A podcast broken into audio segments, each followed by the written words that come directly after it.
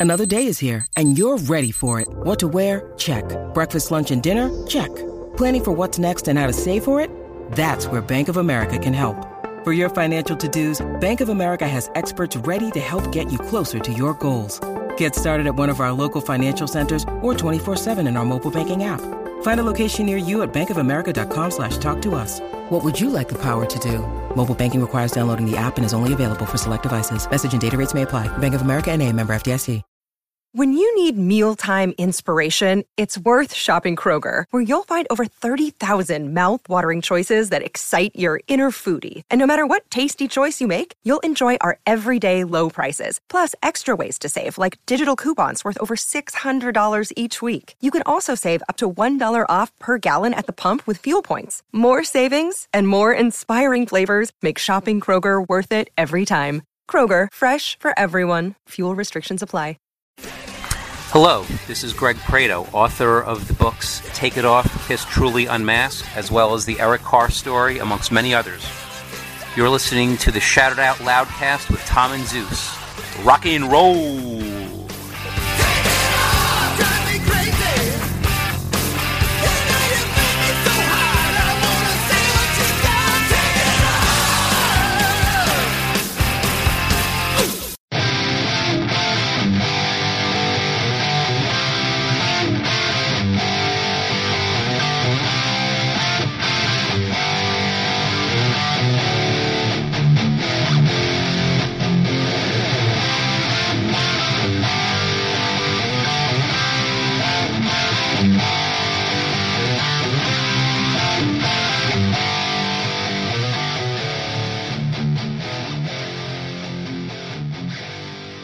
Greetings and salutations. Welcome to the Shout It Out Loudcast. Don't turn your radio dial. You're in the right place because it's time for another bonus episode. Episode 6. We are calling this one Metallica's asking us to talk about their load, and we're going to bitch ya about it. Tom Zeus, how you doing? Oh, what a great intro. What's up, buddy? Back for another bonus episode. These are always exciting. Yeah, we've been looking forward to this one for quite some time. And I've missed doing these because it's been a little bit of time since we uh, put out our last one. So it's great to see you guys, and I'm ready to get this one kind of started. But usually, before we do that, we uh, go back and see what you know what was uh, what was discussed in the last episode. So we did um, a poll on Pyromania for best track, right? Yep. Do you remember who won? Yeah, it was by far it was photograph. Um, I think we had Foolin, Rock of Ages, and Coming, coming under under, fire. coming under fire. Yeah, yeah. I mean, like we said, you know, cliche to say it's photograph, but things become a cliche because they become true sometimes. So that was that was the runaway winner. Like we know how polls work on Twitter. That usually the, the hit wins. So that was no surprise there. Yeah, we had some feedback as usually from you guys. Sonny, you want to start us off? What did we get? Yeah, so I got a couple, uh, one from Facebook, one from Twitter. From Facebook, uh, our buddy Aaron Martell says, uh, "Great episode, fellas, but uh, Zeus, Zeus, what the actual hell is up with your list?" Yeah, we got Um, a, that was a running theme on the on the previous episode, right? Well, that's what happens when you pit action, not words, the second best song off of Pyromania. It is. Uh, Okay, you got to do it. Oh, sorry, Oh, sorry, I didn't- sorry, I didn't. Not word. yeah, sorry, I didn't jump on the photograph bandwagon. But go ahead. All right. All right, so off Twitter, uh, Donna Chang is sexy. Who are you? I'm Donna Chang. You're not Chinese. says uh classic album and excellent conversation best episode i've heard this year and i listened to several podcasts Several. I have several. now i don't know who this twitter account belongs to i could tell you who it doesn't belong to but uh, we'll leave that alone Nice. that, that's somebody's burner account. I don't know who that is, but It ain't mine. All right. Do you have anything else, or you are? Is it uh, Tommy's turn? yeah, we Tommy's got turn. yeah we got something off of Twitter from Twisted Kister. Listening now, cool to hear. It's not always Sunny Pooney. It's, continue his doom and gloom of hate takes on all things fun. Uh, and then we got uh, Jack Broad. Jack Broad says their second best album after High and Dry. A lot of people say that. Yeah. Um, and then Murph jumps in and says, nice short episode where we fired back at Murph and said, What else do you have to do with your time? Spend quality time with us examining this classic, or don't. We don't care, Murph. Was it Twisted Kister that uh, had my the problem with my hate? Yes. Okay, fast forward to 44 minutes of this episode, Twisted. Oh, see, just- come on. I'm was done already. Already Uh, he actually he actually had another comment, and uh, he wrote, uh, I- "I'm one of those weirdos who listen to all these '80s bands for some reason." Has a lot of blind spots. I basically knew just the hits before Hysteria. I can't understand why Stage Fright didn't open the album and why it wasn't huge. That's the standout track. Great show.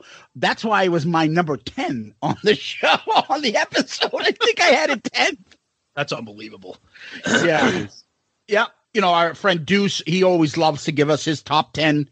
Uh, I think this is Tommy's verbatim photograph number one, and Billy's got a gun 10. Uh, we have a few other ones here. Darius Green just finished the episode. Love this.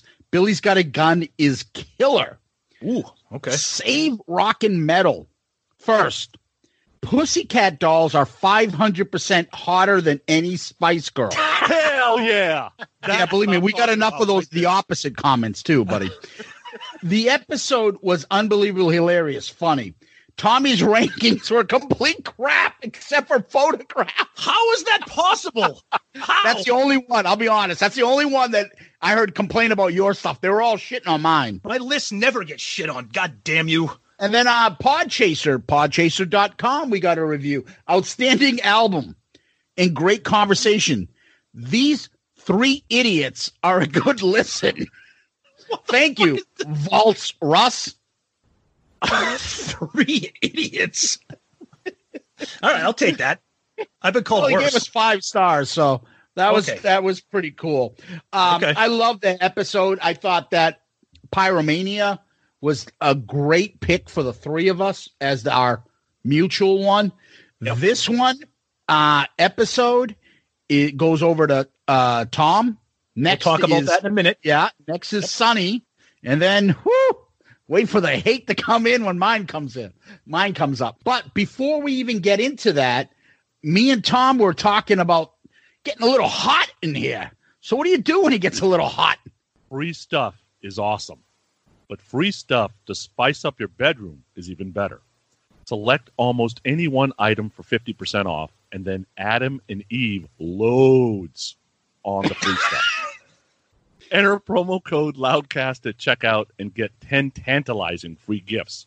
A sexy item for him, a special gift for her, and a third item you'll both enjoy, and six free spicy movies, plus free shipping. That's promo code LOUDCAST at adamandeve.com. Beautiful. Nice job. Beautiful. Speaking of load, Tom, this was your choice, and you picked load. Want to tell us why? Yes. All right. So it so we we we we do as Zeus said we do we rotate our picks. So we try to do a group pick, and on the group picks, uh, we've done Appetite for Destruction and Pyromania. So we try to pick an album that is universally beloved, and then when we have our individual picks, we kind of takes maybe polarizing or maybe kind of not, you know, like Sonny had OU eight one two. That's his personal favorite. He loves that. Some people hate it. Zeus had Soundgarden. Same thing. So other than Kiss, Metallica is my all time favorite band. I love everything they do. I didn't want to pick an album like Master Puppets or Ride the Lightning or Black Album because those albums are pretty much universally loved. I wanted to pick an album that would make for a good episode that I really like, that a lot of people really don't like. Um, and it's very polarizing, especially amongst Metallica diehards. Um, and I thought this would be good too because I know Zeus is not a big Metallica fan. Sonny is, but I already can. I already know where he stands on this, but I want to hear him say it. Say it. Say it.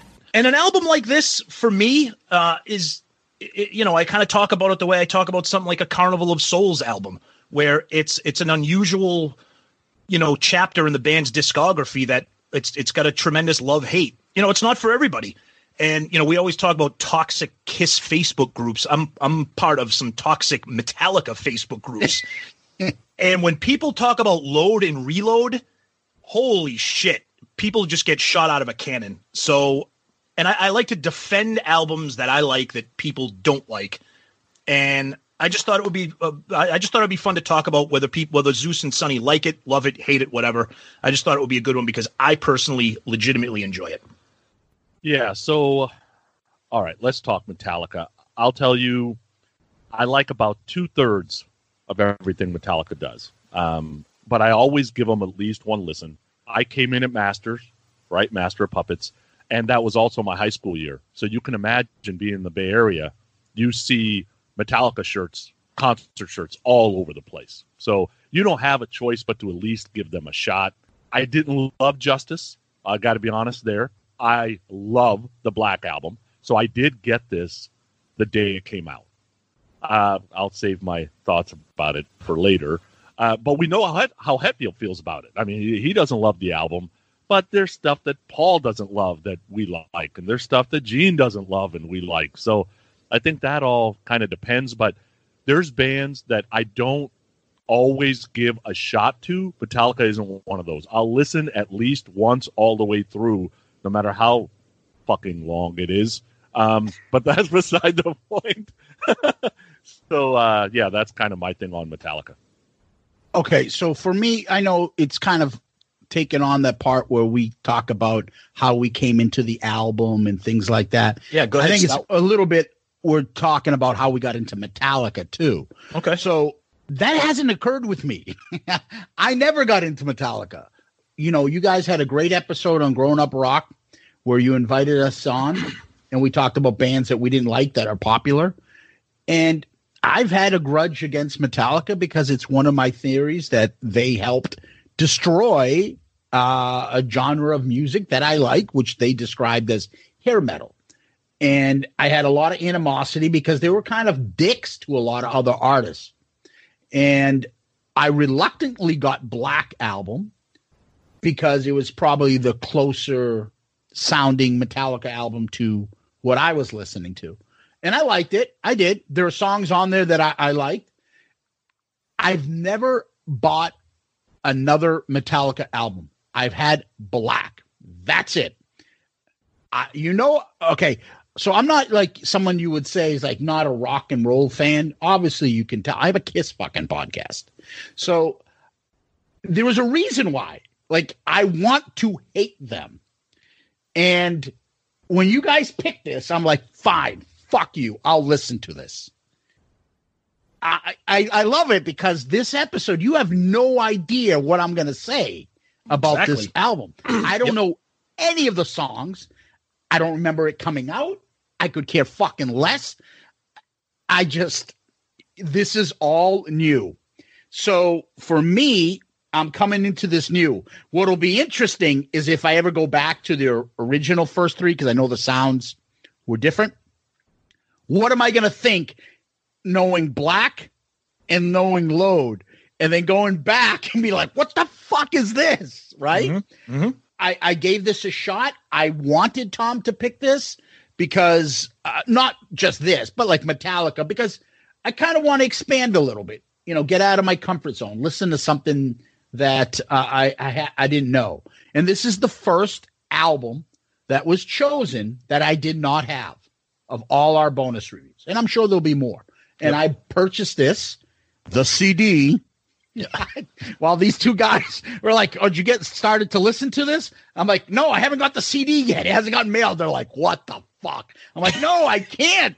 And then what do I do? I take the CD and I download it, put it in my computer, then put it to my iPhone and listen to it there. And they're like, Why didn't you just? I'm like, No, I need the hard copy, physical copy. Anyway, um, I in, I I to this. I'm ready to talk about it. Uh, it- and I'll wait till it comes around to me to discuss. But I'm glad Tom picked this. Let's just say that. Yeah. So, like Zeus said, so any anybody listen to this, hopefully you're a Metallica fan. And look, load in '90s Metallica is is one of the most polarizing musical discussions you can have about a band because their style dramatically changed from the 80s. The 80s is all thrash, all epic, all unbelievable. Black Album comes along, they change their tune. They're now a hard rock, metal tinged band. Then they change even more with Load and Reload. They got their bearings down back with Death Magnetic and especially Hardwired. So this is not, you know, like I said, this is not Master of Puppets. It's not Ride the Light. It's not even the Black Album. It's very, very different and unusual. There are parts of it where you can hear old Metallica, and then there are parts of this where you're like, this ain't fucking Metallica. What am I listening to? But I think that's what makes the album interesting and fun to listen to for me. And I think it's what's going to make it fun to talk about. As I said, love it or hate it. These are the kind of discussions that I like. Yeah. I want to uh, jump in and ask Sonny a question, though. Yeah. Sonny, you've always been a hair, again, the term hair metal fan. You're from, out, like, you knew of the LA bands in the region back then. They were all in your wheelhouse. I'm just curious, how did you get into Metallica, though? Like, or did you have that kind of animosity like we're on this side and you're on that side? Because when i grew up and you know tom we we we both went to high schools in the town of arlington but he went to the catholic school. I went to the public school. Headbangers what listened to metallica. Right. now we listened to bon jovi and other rock music acdc kiss and stuff but that was like dirtbags music and and stoners. We were jocks you played football. I played hockey. Like we, I didn't get into that shit. I wasn't smoking weed, hanging out with skateboarders with Metallica patches and shit. You know, those are considered losers that listen to thrash and that shit. I that's how I always had it in my head. And then when we went to college, I, I never got into that music. I it just changed. I went right into grunge. So I'm curious as to where you came in with this. Yeah, the difference is I'm six years ahead of you guys right? So Yep. we're talking 1986. So we don't technically know what thrash is yet, right? So, and I'm in the Bay Area. So, and I'm fairly young at this point too, and I'm a jock and a headbanger because I'm playing football and listening to hair metal, right? So, but I wasn't a stoner. I've, I've never actually smoked weed. So, when you went to the clubs and you saw, like, I'm on Broadway, I'm at the Stone, and you can see LA Guns. You look to the mm-hmm. other side of the street and everybody's like in flannel and shit. And it's like, what's going on over there? Like, why is this side all hair and that side's all leather? Like, what's going on? Right? Or that side's all flannel. And music seemed to be changing a little bit. So I gave it a chance. And Yeah. I only gave it a chance because it was closer to the rock that I was listening to versus Exodus or some of that other stuff that's a little more thrash. And a lot of that stuff came from the Bay, right? LA was known for sleaze, and then the Bay started getting known for like thrash, Yeah. right? So the it was I was probably the happy medium that connected some of it, but a lot of that thrash I cannot listen to and don't ever listen to. That's why only about two thirds of Metallica hits for me. Like I love Master. I, Master of Puppets is an incredible album. Ride the Lightning, eh, meh to me. I, some of it's not as melodic, and that's why I don't love Justice, but I love Black. So that's why it's it's more about the timing. And by the time you guys are going to high school and college, you already know what thrash is, so you're making a conscious decision of what bucket you want to be in. Yeah. And That Zeus, and Zeus, you brought up a great point about why '90s Metallica, Black Album, and the Load albums are so polarizing, because the thrash Metallica, those al- those first four albums, that was if if you liked Metallica because it wasn't mainstream, Mm-hmm. it was it was a community. It was like we're Metallica fans. Then all of a sudden, Black Album comes out. Enter Sandman is a big hit. Sad but True is a big hit. Load album comes out. You know, Until It Sleeps is a big hit. Everyone's like, "Whoa, this is my band. This is not your band." Where were where were you when when Battery was a, was a song, or where were you when Seek and Destroy? No, no, no. This is my band, not your band. Fuck off and put down Yep. the, put down the Black Album Get the fuck out my face with that bullshit. and that's why a lot of people and and I kind of I, I I get that mentality, but then that mentality to me is also kind of silly, and it's Silly, silly. It's the same thing when you talk about Kiss, where people they're like, well, like no, no, no, you no, you, you don't you don't like hotter than hell. You you you came in with uh, Animalize. It's like, well, so what? So what? It's a if if you want to follow a band that sounds the same, you're probably an ACDC fan, and that's fine. Not that there's anything wrong with that. That's fine. There's nothing wrong with that. But I understand the love hate. The Metallica community is almost worse than Kiss sometimes with because because their music changed so differently. Not to mention their appearances, and we'll get into that too. Yeah, no, I think it, it you're you're hitting the points. Excellent points you're making. Because yeah, I didn't fit in. I didn't like them. Uh, These are the people I would make fun of Yep. back then in the day. Yep. And now all of a sudden I'm supposed to like them. Well, shit, maybe I do like them. I don't know. Right. you right. know, like I, I wouldn't think they would like and that these, and they wouldn't like the bands that we did. But you can kind of go back to them and say, no, no, no, no. They came to the other side. Exactly. The other side didn't come to them. Yep. Because they didn't hit that big time until they did black. And then once that happened, so who really, you know, but whatever. I don't believe in this shit about bands being like, oh, I liked them before you liked them. That's oh, I liked them. I liked them when they sold 50 copies in the back of the van. I saw them at a club in 1982. Like, go fuck yourself. Pat yourself on the back a little more. Like, who gives a shit? But, you know, it, people get protective of their stuff, Yes, you know, and they're like, you're not allowed in my secret society club. Yep. You know, whoop. oh, I Oh, missed sorry. out. sorry. I listening to Ride the Lightning. sorry, I like Ain't My Bitch. yeah, exactly. You know, it's just crazy shit. Yep. It's like people that got into like Alice in Chains. They had a first EP that had like three songs on it, and like you can't only find it on a cassette or album. They never even put it on CD. Think how old that is, right? Oh, I had that copy. Oh, you can't like it. You only got into them after you heard Man in the Box. Oh, you know Yep. that doesn't make me a fan. Okay, I'm sorry. Yep. You know, It's fun, though. whatever. It's fun. Like I said, those those Facebook groups. Some, some guy, I, some guy. I gotta give. I, I wanted to give this guy credit because having a ball. So the Facebook group I'm in has forty three thousand members on Facebook, and some kid posted something about the load and reload albums. Dude, the kid was eviscerated. like I felt so bad for him. I, wa- I go ahead. Hey, you guys! Hey, you guys like that song? Enter Sandman. it's like it's like gunfire. The poor kid. Yeah. These guys started to become very offensive toward me and throwing bricks and block down on top of me. Are there Facebook? Are there Metallica Facebook groups that say only fans of 1989 and before, or something like that? Like, is You there mean those? Like, like the Kiss groups? yeah, 1971 to 77. Otherwise, you can need a dick. Yeah. is that yeah. exactly. Yeah. Oh no, they're out there. They're out there. Diet Metallica. Yeah, exactly. Exactly right. Diet Metallica. Yep. Sugar-free Metallica. Yep. No, I bet you it probably starts with like it's only Metallica is only up to Cliff Burton. That's it, Oh yeah. That. Yeah. Right. right? Yep. Anything after him is not Metallica. It's Right. Metallica Light or Yep. Diet Metallica. Yep. Yep. So. Well, anyway, we'd like to start most of our episodes. We usually talk about you know the album cover, and uh, we- what do you guys think? So, the album cover is all sorts of fucked up. I mean, just everything the inside, the back, the front cover. So you're looking at it, it's it's just horrible. I mean, first of all, the the, the title of the of the artwork is called Semen and Blood.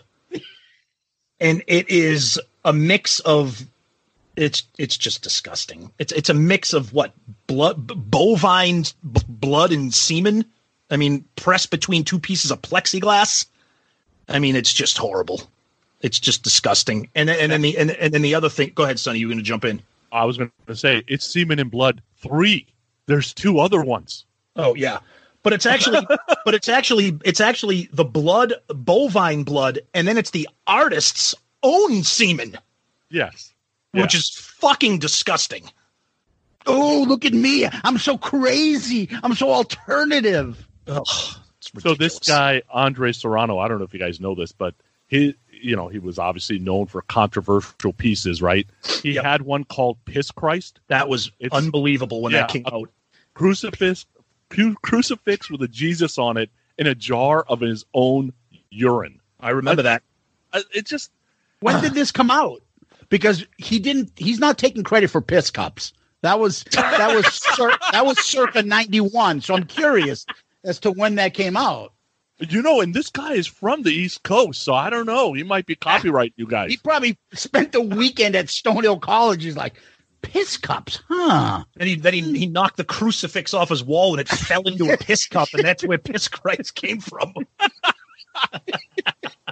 or maybe, or maybe he borrowed the the the D, the VHS that Rye guy, our friend, Oh, picked up God, for the group when we went to the we went to the video store, and he came back. He's like, guys, look what I got, and it was pissing inferno. I don't know. I don't. I don't think you can get that from AdamandEve.com. No, it was a no. bunch of fat German people having like a fucking orgy in like overalls. And then in the end, they all just got up and pissed all over one poor person. It was the- it was the most disgusting thing I've ever seen. Scarred for life. Thanks, This- Rye. this album title, like I, I I'm just I don't know this to be true. I Yeah. maybe it is, but I can just imagine like Hetfield saying, "That's somebody's load." Yeah. Right, and somebody going, "Oh yeah, yeah, that's it, that's it." Yeah, Exactly. Probably. Yeah. You're, you're right. You're probably right. You know. And, and, and go ahead, no, Zeus. No, Tom, go finish. no, no, I was just going to say, and then one of the other glaring things, if you're a Metallica fan, you notice the change in their logo. Um, the the writing of the word Metallica, very kind of like alternative, and we got to you got to remember this came out in 1996. You know, and, and after, after we after we talk about the album cover, we'll get into 1996 and what was going on. But but the Metallica logo, that was a huge middle finger to the diehard Metallica fans as well. Yeah, even me as a non-Metallica fan can notice the difference. Yep. Yep. on here. Yep. So, in addition to that, I'm opening up the CD. I have Uh, mine too. I still have mine. There's pictures of the band. This is very Pearl Jam like on their albums. Nailed it. Um, one word, a couple lines from each song and a lyric. It, it, it- I swear this is from Yield or from Vitology or No Code or something. This is that's what this seems like. Are you gonna put the fucking lyrics in there or not? Right. Enough of this half shit. And then, in addition, eh, which leads to the other main part about this, their appearance. Brutal. And I'll leave that for you guys. Sonny. I'm okay with it. Uh, for me, for some reason, and maybe this is wrong, but the thrash guys get a pass for me on the hair and their parents. They can look whatever they like. I didn't care when Cornell cut his hair. Like it didn't matter to me. The hair metal guys cutting their hair for some reason is a problem with me. But the thrash guys, for some reason, I give them a break. So I'm okay with the look, honestly. the hair honestly the hair doesn't bother me at all because i think they all look good i think james actually looks good because he still has that that kind of menacing like goatee mustache thing that that looks great on him but if you look at this back picture it, it just you know they're smoking cigars you get the candles the glasses of wine and then the, the, the thing that's just that just really sets it off is just kirk and lars with the the eyeliner it, it's just I understand you wanted to change your look and your image. And, you know, Kiss did it with Revenge. They did it with the Carnival of Souls stuff. They did it, you know, God knows they did it with Asylum, like all those different things. But this to me, and and and I think that's a big, big problem with this album. And, and to quote Paul Stanley, a lot of fans were listening with their eyes with this album and not with their ears. And you know, there might be problems listening wise with the music wise with this album.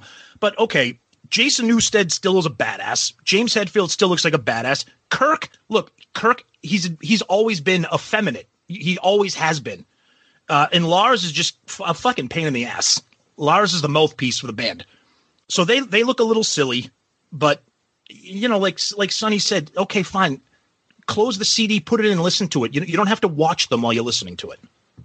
Okay. Where I go with this is again, I told you in the beginning why I didn't like them. Yep. Okay. I want to go back and go like give them a big middle finger. Ah, all those bands that you fucking shit on about image and cared about what they look like. All of a sudden now, oh, we're wearing eyeliner, are we? Yep. Oh, we're not just wearing black and jeans and t-shirts. Oh, now we're now we're hamming it up with you know big collared shirts, uh, makeup, and having our hair teased a little and and and, and smooching to the Paul Stanley like to the camera. Go fuck yourself. You know what somebody should have done? fucking Kip Winger should have had a Winger video where he puts this fucking picture up of them and throws darts at that, Yep. laughing at them. That would have been good. That's why I I look at I I have no problem with this image. I like this image. I think they look cool. Yeah. It's just the whole hypocrisy of it all. Mm. If you want, it's the gene and stuff where he comes back and Paul that bites him in the ass. We play live. Come see how the big boys do it. You know, no tracks, none of that. Well, it bit you in the ass. This should have bit them in the ass for dressing like this. Who gives a fuck? You know, I think it looks cool, but coming t- from them, I'm glad they got shit for it. They deserve it. Shouldn't have been such a dick before. Yeah, and I think part of it is that back cover, especially, they're flaunting their success. Yeah. Oh right? God, yeah. And if, and if you're a die-hard Metallica fan that came in at Ride the Lightning, it's like well, these guys are like there used to be beer cans all over the place. Now there's wine. Like Yeah. what the hell is this? Yep. Yeah, you got a point. the, the mouthpiece of the band, you know, if you're not familiar with how kind of Metallica operates, it's it's it's Lars. You know, La- Lars is the mouthpiece, and a lot of what went on during this era was Lars. You know, he he, he comes across and says, you know, uh, uh, you know, we were a thrash band in the early '80s. You know, it's 1996. What am I supposed to wear? Like an Annihilator T-shirt and you know, look like a look like a piece of shit. You know, and and and, and first of all, I, I love that he referenced the band Annihilator. You, I would know, have liked it better. Sorry, I guess I Sorry. should have been wearing an Annihilator shirt. right but but he, but so he, so that's his way and and when you read quotes from lars it, it just it reeks of stuff that like gene simmons says when he tries to fight back against criticism of the band. He's like what are we supposed to do? It's 1996 you know we want to be this band and we want to do this and you know. I'm not the same person that i was in 1984 and neither are our fans. So you know i, I get what he's trying to do. He's, he's doing a little damage control because he knows that there's kickback from the look and from the sound. And I get that, and I, you know, but anybody that's ever heard Lars talk, he's fucking brutal. I do not want to hear that guy. Talk. I mean, I love him. I love him as a drummer and everything, but he's just such a pain in the ass to listen to. Are you like sitting in a chair chewing gum and then bobbing your head when you're talking and then like, you know, and like making a point and like looking like like you're so passionate and your your head and your neck bobbing. I just find this funny that the when I read this part on Wikipedia here, some of that stuff was pretty cool, remarked Lars Ulrich. Um, it was disappointing that some people's reaction to the music was biased by how they dealt with the pictures, right. the hair, and all that crap. People have come up to me years after and said, "I never got a rec. I never gave the record a fair chance because I couldn't get beyond Jason Newsted wearing eyeliner. I wasn't Jason Newsted that was." Glamming it up as much as you were with Kirk Ham. And Kirk Hammett, no offense, he's not what you would call a masculine man. And I hope that their first child be a masculine child. Okay, so uh, to me, it was him that was doing it. And then he throws. No wonder Jason Houston's like, "Fuck you guys." He throws Jason Houston. Oh yeah, it was him wearing blue eyeliner. No, no, no, no, no. It wasn't him. It was you. And I love and I love James Hetfield and you know speaking in in 2009 James because James is like James is one of my probably one of my favorite if not my favorite rock vocalist. I love all the different things his voice can do. And Kirk is probably my favorite metal guitarist. His his riffs and his ability to shred just I love everything about it. But James he's always kind of in the back when it comes in in terms of like the direction of the band and what they're going to do. So he he even said th- this was an interesting quote, and and I don't know if he's trying to be funny or not. And I'm sure you guys have seen it on Wikipedia. He says. In talking about this era, he's like Lars and Kirk were very into abstract art, pretending they were gay. Hello, I'm Blaine Edwards. And I'm Antoine Mayweather. And, welcome to Men on Films, the show that looks at movies From a male point of view. He goes, I think they knew that it bugged me. It was a statement around all that. I love art, but not for the sake of shocking other others. The cover of Load was just a piss take all around that. I just went along with the makeup and all that crazy, stupid crap that they felt they needed to do. And that's kind of how James was. And this was 1996. James has always had a horrible struggle with alcohol. This is five years before he even entered rehab, where he where he really really got himself into trouble. Yeah, I'd like to straighten out this funny little drinking problem I got.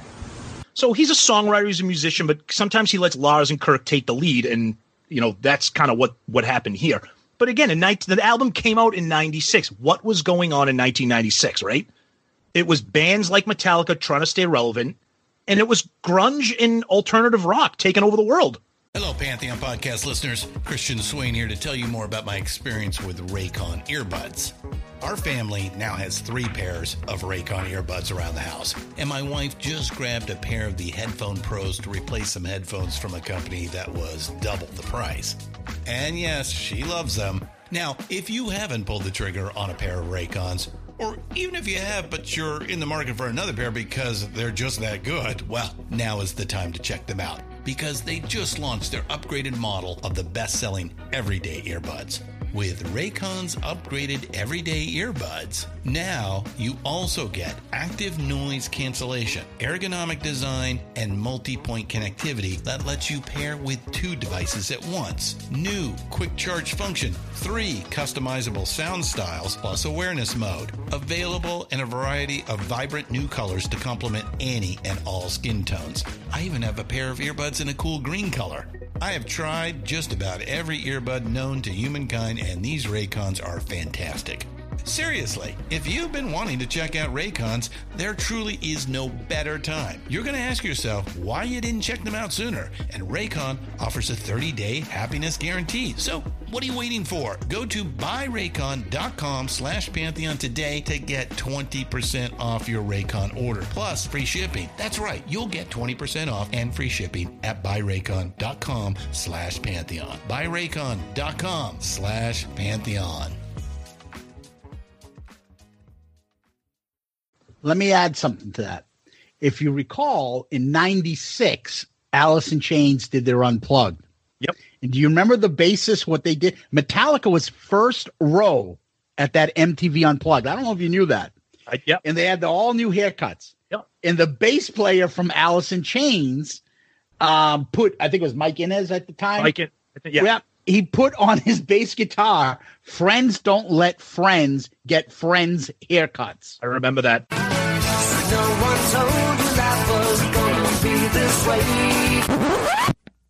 That was a huge thing. That was a huge thing. Yep. Um, and speaking of that, uh, Alice in Chains, that'll be a running theme on this album review. But oh yeah, how are we going to start this? You want to get into? Uh, do you want to just get into the tracks, or do you want to? And then we could describe the music afterwards, or do you want to? Yeah, well, before one, a couple more things just before we get into that. So I know, so in '96, and another thing that really ticked off Metallica fans too was, you know, and I, I didn't go to this one, but I had been to a ton of the Lollapalooza festivals. And the Lollapalooza festival was a place where alternative bands, new and upcoming, and like outsiders, and just the real, you know, it identified that that era. Well, in 1996, Metallica headlines Lollapalooza, and everyone's like, "What the fuck? No, hell no." no, Metallica does not do Lollapalooza. Lollapalooza does not do Metallica. So that pissed off Metallica fans even more, but then it pissed off the Lollapalooza fans even more. So nobody could win. Yeah, and I wasn't going to go. I, I, I was one of those guys because I had seen Metallica live a couple of times. They were playing Days on the Green and stuff like that with yep. Uh, some of the acts that I loved. And when I heard they were going to do Lollapalooza, I'm like, uh, yeah, no thanks. Like I don't yeah. want to see all those other bands with these guys. So I can imagine the other side saying the same thing. Absolutely. Yeah. And um, yeah, we can get we can get into the tracks and just talk as talk as we go if you want. I mean, if and you know, kind of talk about the music as we as we go. Okay. Um, well, actually, there's a few things we didn't yep. get into. Go ahead. The actually the background of the album yet. Okay. So, Load was released June 4th, 1996, produced by James Hetfield, Lars Ulrich, and Bob Rock sold 5 million copies. Four singles released. I think it spent four weeks at number one. it's the longest studio album by Metallica, 79 minutes. There's some music talk in here which I don't understand. Maybe you know, Sonny, about the way they played the chords and stuff like that, different types of tunings. Yeah, yeah, they changed obviously the the logo, uh, the look, which we all just discussed, and uh, you know, people uh, obviously couldn't get past the hair and the the image change and stuff. But uh, that is just some of the background of the album before we get into the tracks. I just want to throw. Anything else you guys want to add? Yeah, it's one other thing. It's also it's also been regarded as one of the albums where where James really kind of opens up. It, it, James has always been an emotional songwriter. He's got a lot of issues, family issues are important to him. Uh, there's songs on here about that that we'll talk about. Um, and like I said, this was five years before he eventually did enter rehab. Um, I think James is a spectacular songwriter because I think when he writes songs, even on an album like Load, to me, I think they're believable. You know, maybe some other things, maybe musical stylings or appearance, maybe they're trying hard. But I think when he writes a song, I think that's real. I don't think it's not like when Kiss wrote Hate or when Kiss wrote you know, I think it's going to rain. Like we know that that's transparent. That's not what Kiss stands for. But when James writes these songs, I, I just, I, I, I, just, I just think he's great. And you know, maybe the maybe the uh, the execution of some of these songs isn't what people want. But that being said, I think James kind of really pours himself out on this album a little bit more than maybe some other ones. Yeah, and I agree. And uh, going back to what uh, Zeus was talking about a little bit about uh, the change you know, I can compare it to Def Leppard here, right? Because from mm-hmm. 83 to 87, the the time that they were out on tour and the time it took to record the next album, things were changing, right? So by the time Hysteria comes out, people are like, "What the hell happened to Def Leppard?" Right? The same thing happened to Metallica, yeah. really.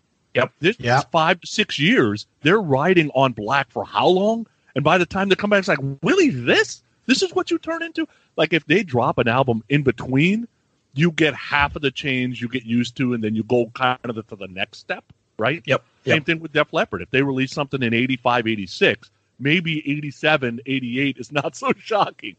Yep. It's true. Yeah, and one more one more little factoid before we get into the track. So Metallica fans, you know about Load and Reload. Pretty much those two albums are kind of written at the same time.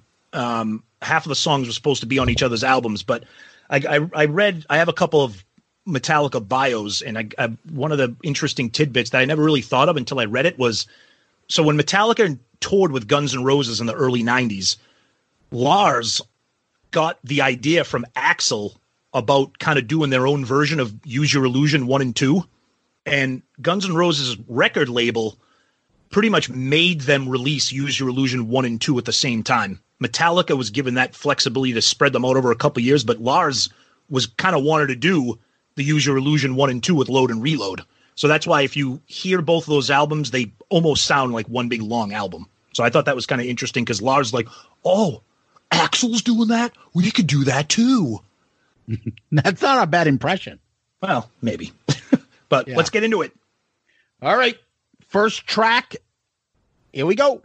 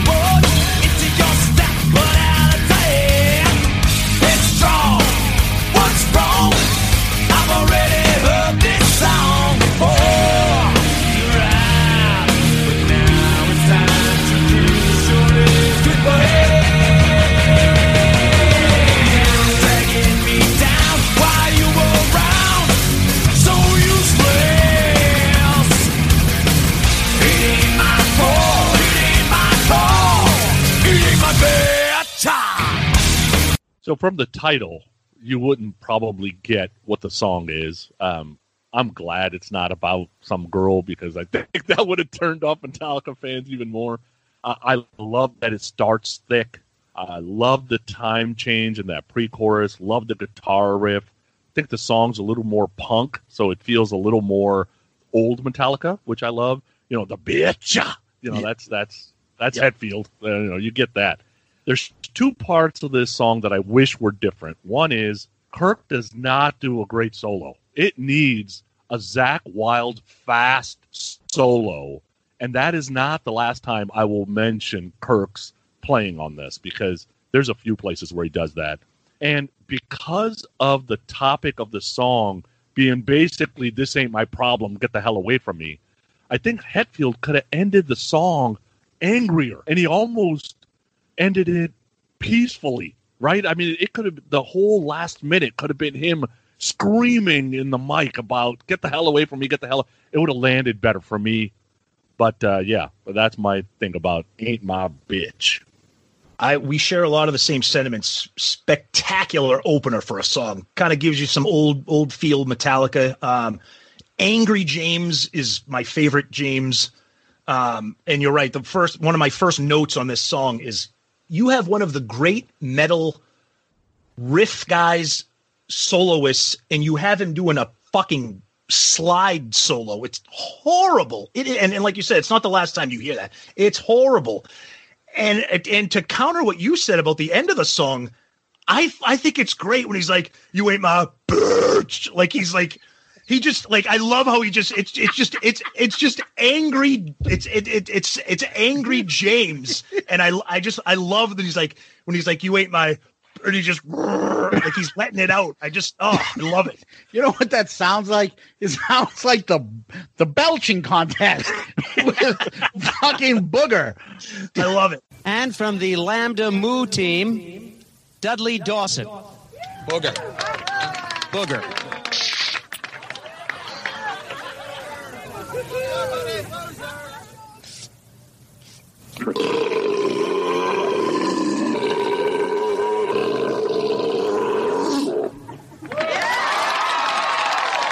I love it. Great song, great opener. All right.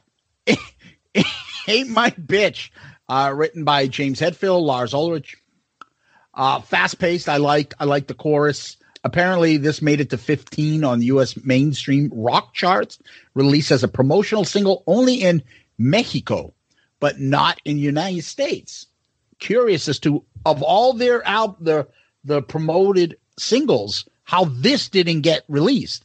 Uh, I don't know what that was all about. Yeah, I love me some so, some slide guitar. Oh my god, I I can I dig it. I love the sound. I love when it goes right. This is a waste of a slide guitar. I didn't even get it. Like I when I read about the album, like oh the slide guitars in there. I'm like oh they use a slide for front. I'm like, that'll be interesting. Like where? What that? Like ew. Yeah, not a fan. Um, but the song is pretty cool. Uh, fast paced. I love it. It's a uh, good chorus, good vocals. And that's the other thing about this. Maybe the only reason why I can listen to them as the thrash band is because he actually is a pretty decent singer. Mm-hmm. He can pull it off. It's not just some guy screaming in that awful voice that, you know, is stereotypical of these type of thrash bands or back then. No, he can pull this off. And he, you can tell, has gotten a thousand times better over the years. Uh, Oh, There's a, obviously growth in his singing ability. But yeah, solid way to start an album. Definitely. Cool. All right. Let's move it along. Let's get fucking hacksaw Jim Duggan in here.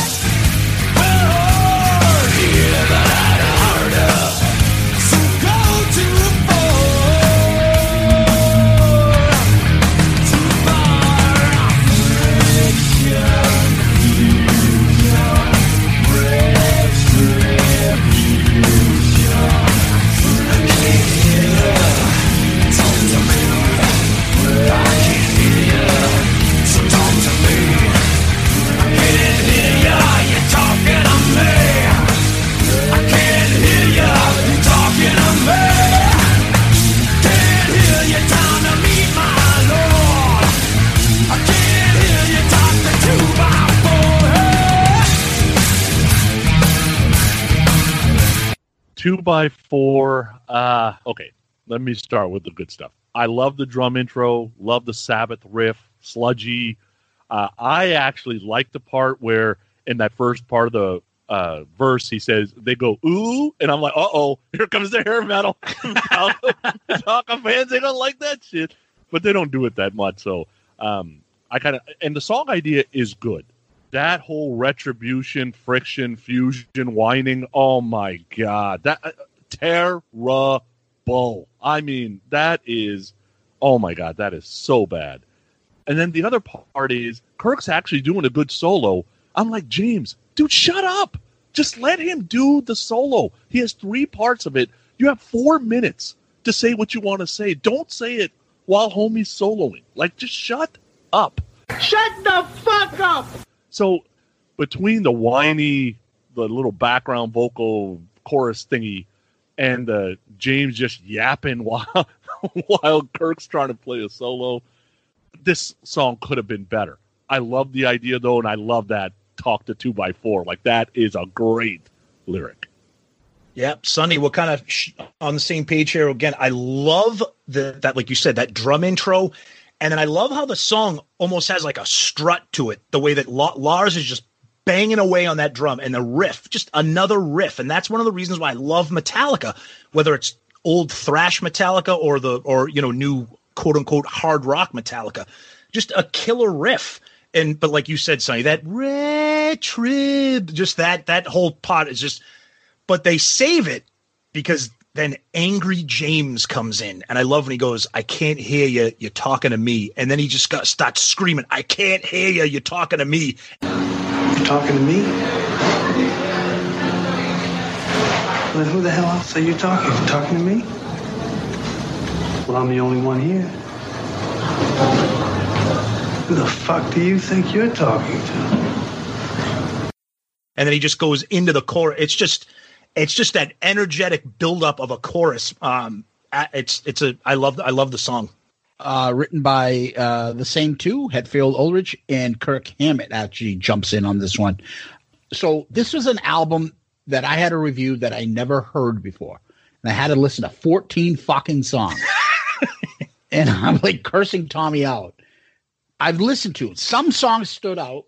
I tried doing it. I, like I haven't tried to listen to an album to review it.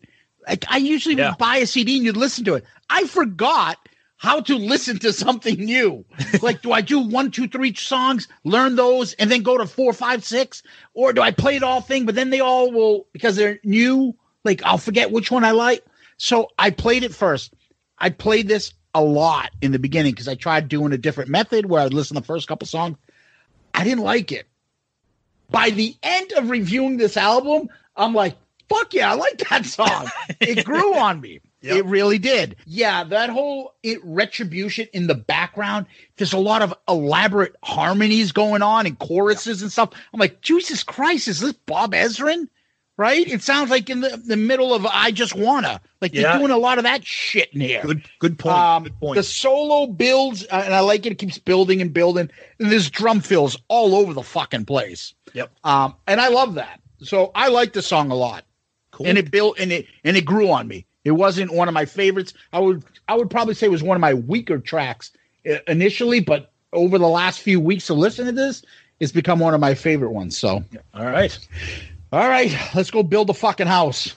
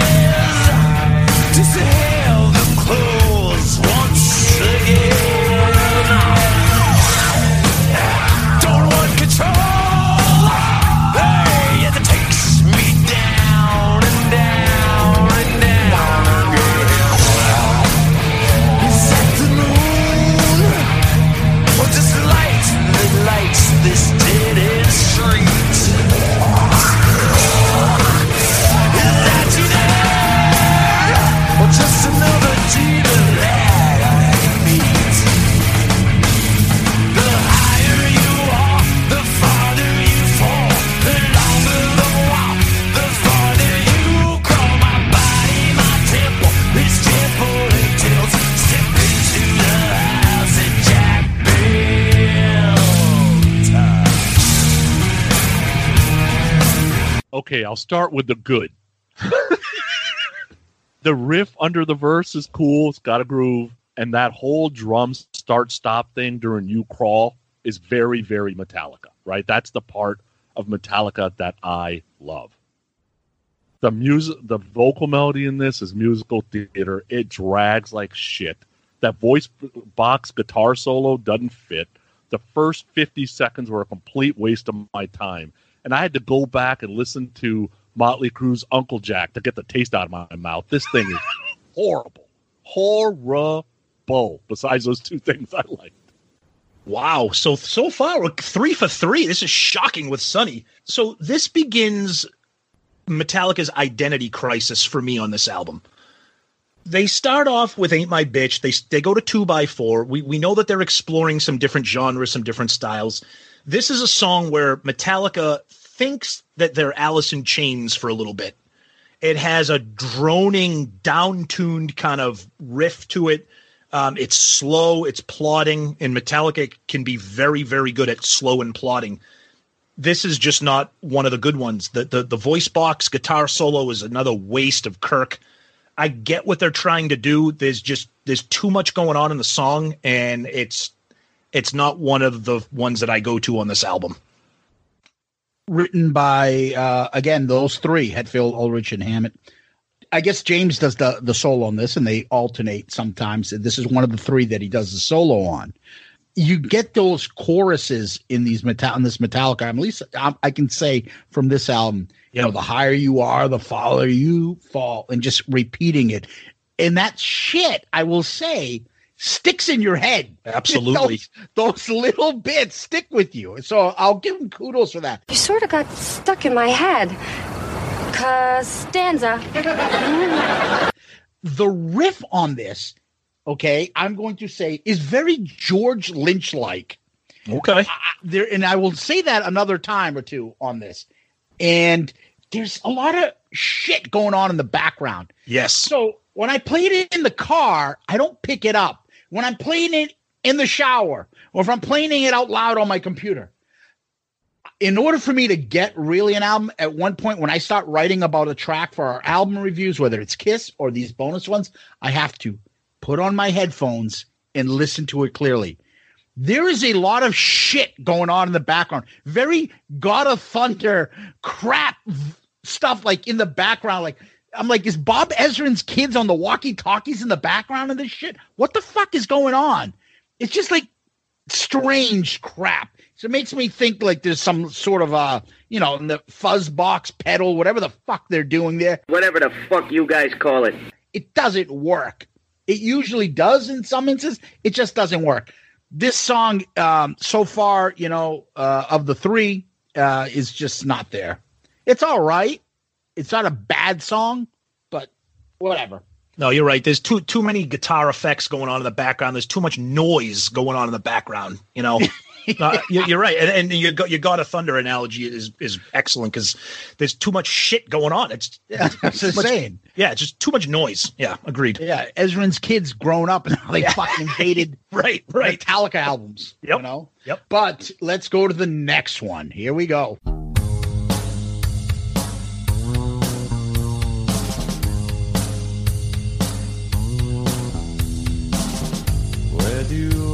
take this pain of mine.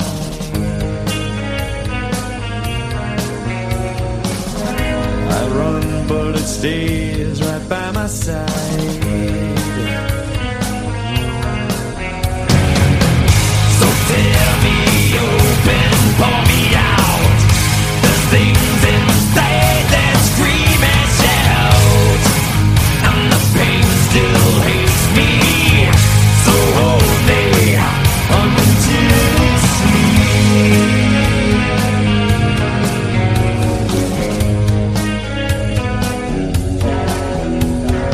I absolutely love the way this song starts. I like that the song builds to the chorus and then comes back acoustic into the verse. James' vocal chops are perfect for something like this, right? And I will tell you, it felt a little fell on black days, and I think people say it's kind of inspired by that song, which I think makes me like it even more. It's damn near a perfect Metallica song, except for Kirk's solo. Like it could have been this great, emotional, memorable, just uh, you know, um, obviously Enter Sandman isn't the same pace, but it's a memorable solo. And Kirk could have done something that you could have been humming for the rest of the day, but instead you're humming the vocal melody instead. So that's the only thing that doesn't make it basically a perfect Metallica song. Interesting that you bring up "Fell on Black Days" because the the title of this demo was actually FOBD. Metallica called the, the demo that for "Fell on Black Days," so th- so they felt that way about it too. This is a song that James wrote about his mom when she was suffering from cancer. So James talks about his family a lot. Um, his parents were Christian scientists growing up. So if you know anything about Christian scientists, they were they're not into medicine, they're not into healing, they're not into that kind of stuff. So watching his mom suffer, this song is a lot more thoughtful and emotional. Any Metallica fans out there that have heard Dyer's Eve off And Justice for All, that is a brutal song of James pretty much screaming at his parents about being Christian scientists. This song is a little bit more emotional for him. Another thing about this song, I agree, it's it's it's great melody. It it, it highlights James's strength as a soft quote unquote singer and as you know angry James. But one thing we have to talk about, and I know we'll, we will, is the horrific video for this song. An absolute fucking dumpster fire of a. it- It's it makes me want to not be a Metallica fan because Lars and Kirk, what are you doing in this video? All right. Okay. Uh, written by just James and uh, Lars. This was their lead single, number one on mainstream rock, and the first ever top 10 on the Billboard charts. It became number 10 for them. you know what a funny thing is I I read about this? It's the first pirated MP3. And I can only imagine how fucking pissed off Lars Ulrich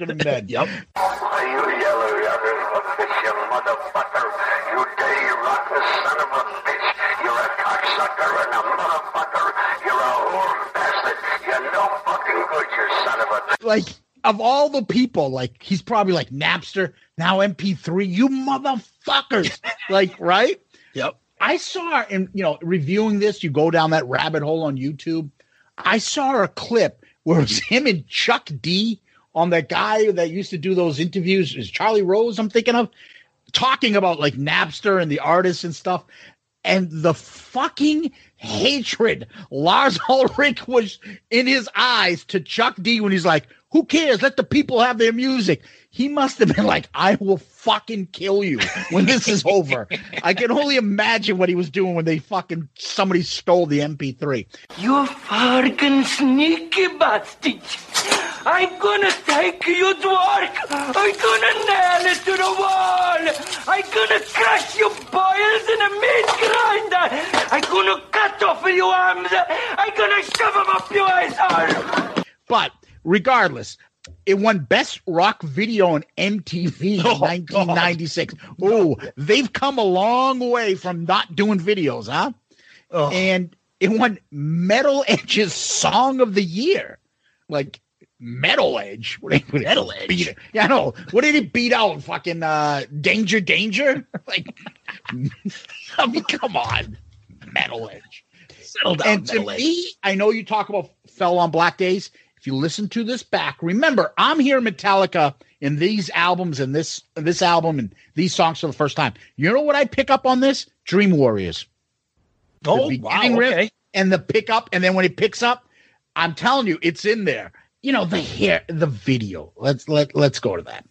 uh, the video is directed by the guy that did Nirvana, Green Day, Smashing Pumpkin, and boy, does it fucking show. Oh God. This is hey, look at us. We can be doing a video like heart-shaped box on the cross. And like, dude, it's such a ripoff. It's brutal. And the between the haircut, the makeup, the eyeliners, the acting, are they acting in a video like they always used to do like performance videos or cool things like fucking um what's the one with all the girls smashing shit while they're fucking jamming? Oh, whiskey in Uh, a jar. Whiskey in a jar, right? Eh, Or I think of one where the background stuff is a story, but they're just performing. This brutal. What is it? And then they make they make poor Jason Newsted playing dirt. Yeah. I'm gonna be a, on a cross and thorns on me. Well, I'm gonna wear eyeliner and have a boa and, and, you know, and I'm gonna be you know make up with glam and rip my shirt. And uh, well, what am I gonna be doing? You see that pile of dirt over there? Why don't you go act like a fucking pig and play in the dirt there? Poor Jesus Jason. Christ. Yep. Yep. Mentally beat on the guy. And then fucking Lars like trying to scream into the camp. Like, dude, you're not scary. Ooh, I'm a tiger. Like, shut the fuck up.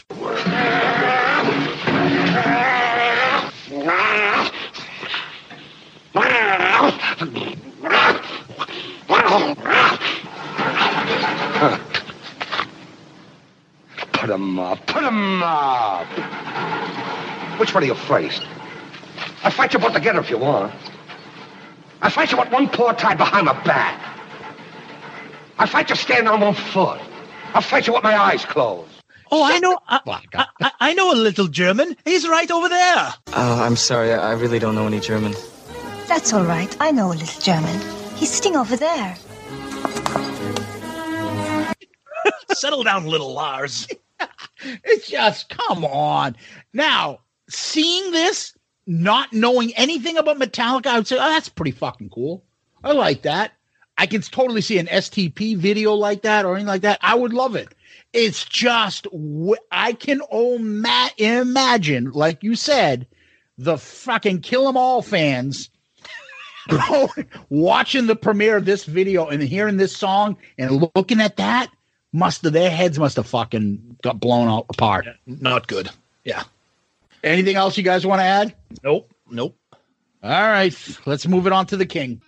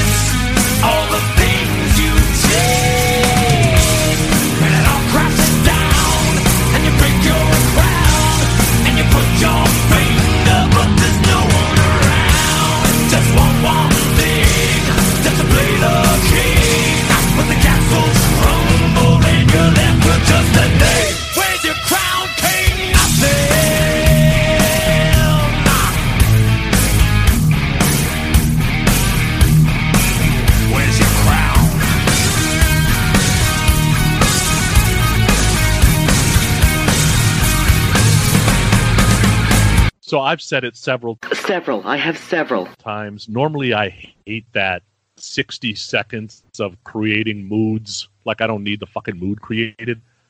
But the build-ups with the instruments coming in one by one on this actually works for me.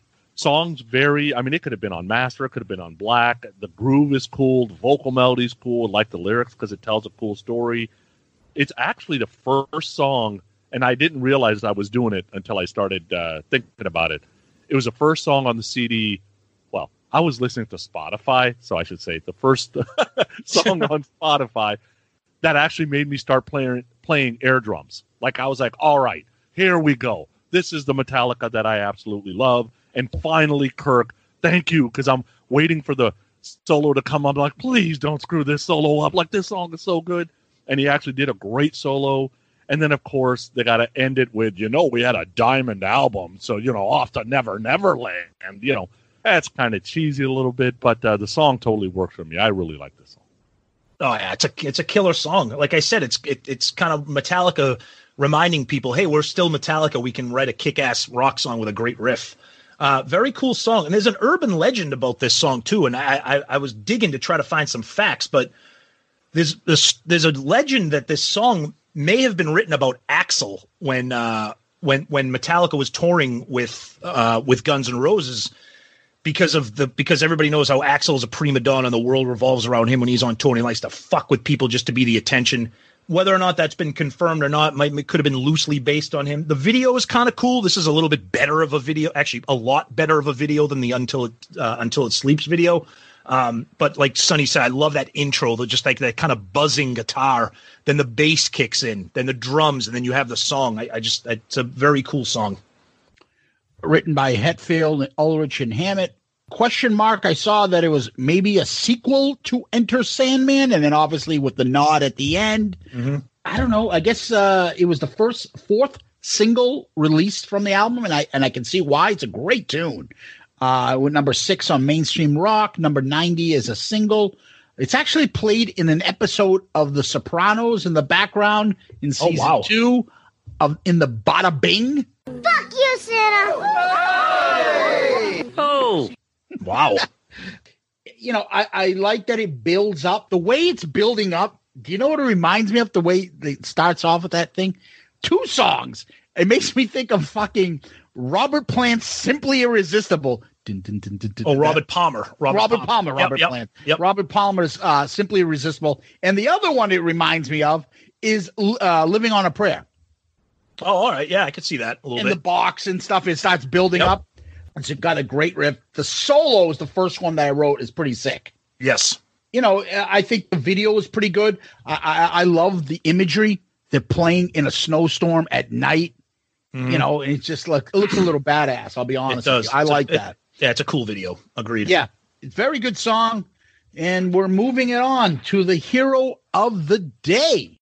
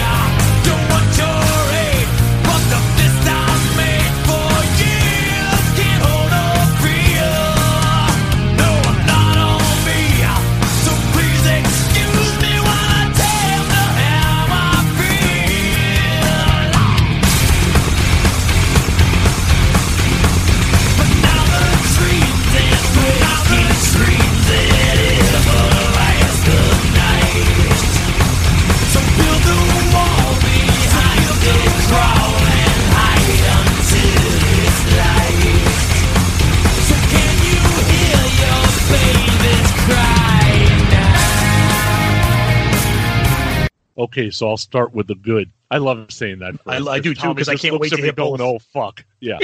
um, all right. So the song building and then dropping back into a ballad, love it. Uh, Kirk actually did a great solo, which is great. I like the the faster tempo a couple of times, but overall, this song's just kind of meh to me. And, and really, it is because Hetfield can't sell a vocal like this. Like there is something different between this one to me and Until It Sleeps. I think it's more it's almost too ballady, I guess. I'm not sure exactly what it is. It needs like a, a softer touch on the vocal melody, and Hetfield doesn't get that. And I get it. Mama, they try to break and break me just in case you didn't hear it the first 83 times. Like, come on, dude. Like, can you do anything? Mama says that alligators are ornery because they got all them teeth but no toothbrush. I don't know if the same message has got to be played over and over and over and over. It just loses me after a while. But reality of this song is, to me, James can't sell it. Yeah, it, it's a good song. Um, I, I think there's a really good song somewhere in there that could have been worked on, like Sonny said. I think it has the I think it has the roots of, of a song that really could have been awesome. It's kind of two songs in one because it has that that that kind of like melodic, kind of soft tone, and then it kicks in with the with the with Lars and the double bass, and it kind of you know okay, this is a heavy song, you know, and then it kind of goes back. I mean, I like it. I, I, I think I think it's one of the better songs on the album, but I think it could have been much better if it was executed a little bit differently. But I, I, kind of understand where Sonny is come from coming from, but I, I I do like the song. uh, written by Hetfield, Ulrich, and Hammett. You said that there's a song in there. And you know what that song is? It's Fleetwood Mac's "Hold Me." That's what Oh, I picked up. no. it is. It is. It's the same Oh, melody. God. You, you, Oh, God. Okay. Listen to it again and go listen to "Hold Me," and you'll say, "Yeah, I can hear it in there." Yep. I'm telling you. I mean, again, this is an album that I'm picking up and hearing the first time. I'm Okay. like, I know this. I know this. Where do I know this from? And and you know where I I also picked it up?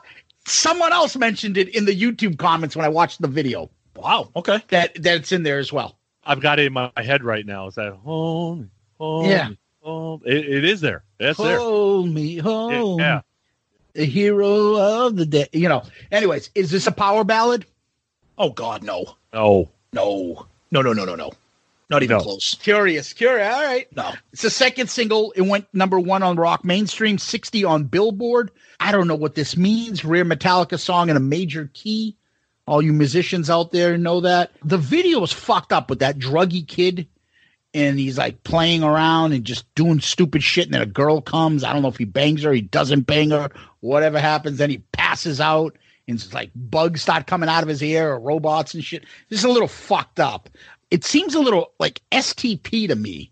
Mm-hmm. I don't know the video, the song, just the whole thing. I could picture it a little. And again, it's this is Metallica.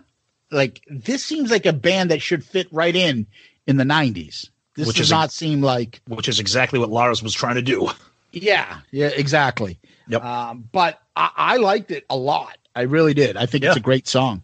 Uh, let's move on to the next one.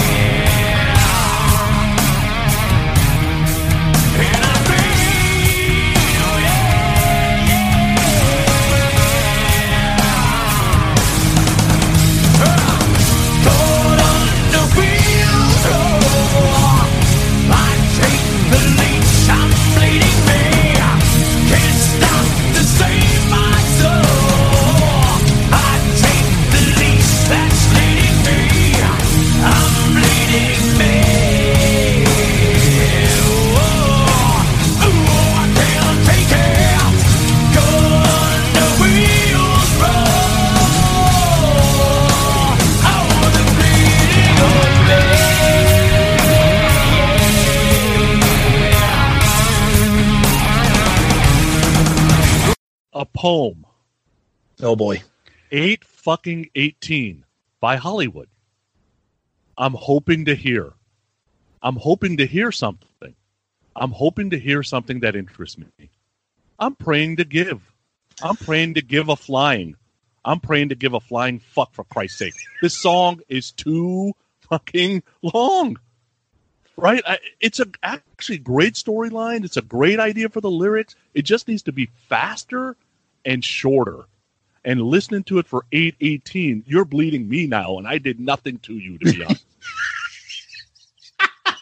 I I love this song. Uh, it- like a Oh lot of people, like like like like a lot of people say when we talk about Kiss, you know, it's like, oh, it's it's not a Kiss song. Okay, this is not a Metallica song, but I love the. It's kind of like when we did the, the the the Superunknown review. I love those long, drawn out, like just ballads that come and go that that have different they take you different places. It's like it starts off very slow and, and melancholy, eh, you know, and then it kicks in a little bit. Then it then it speeds up a little bit near the end. Then it slows back down again. It's got a solo. It's got James singing softly. It's got James screaming. Yeah, the song's the song's way too long. There's no need for Metallica to make a song this long, uh, unless it's Master of Puppets, and this is not Master of Puppets. But I like the idea of it because it's talking about James in his battle with alcohol. He's talking about bleeding out all the bad, bleeding out the getting the evil out, getting getting everything out of him that's bad. And I just think James does a really good job of of conveying that that image of somebody that's struggling with something and trying to I want to kiss you. I couldn't care less about the team struggling.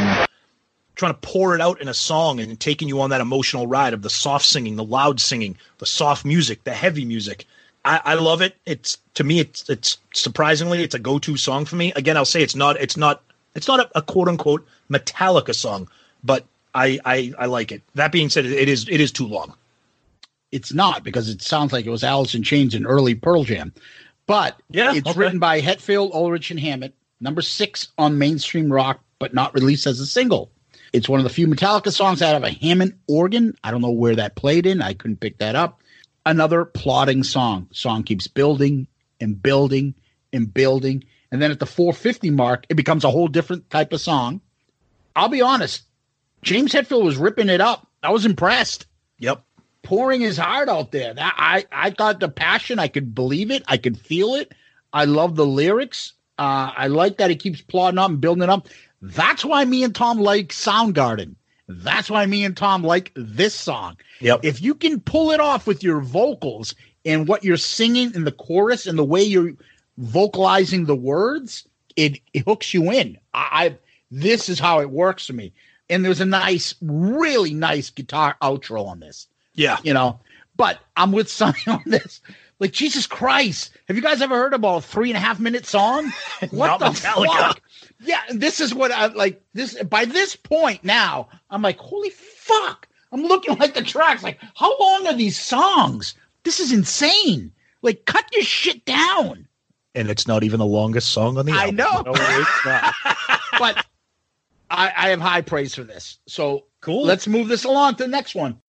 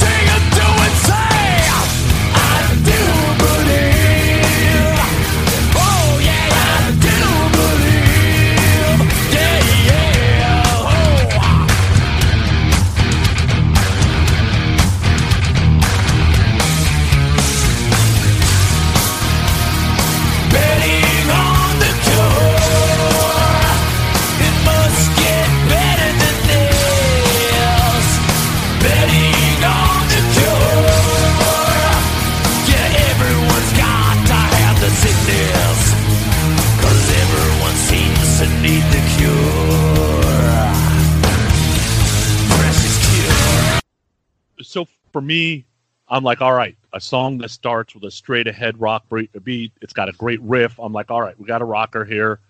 Uh, the chorus is kind of meh for me though. Uh, for whatever reason, it, it just didn't connect with me. That whole though spoken word, and then continue saying the spoken word, and then melody comes over the top of it. I do believe. I do believe. I say I do believe. I like it. See what I did there? Um, anyway, you take you make the chorus a little bit better, and you take out 126 I do believe, and I think you got a better song. But uh, overall, this song is okay. I wish I wish this was a video.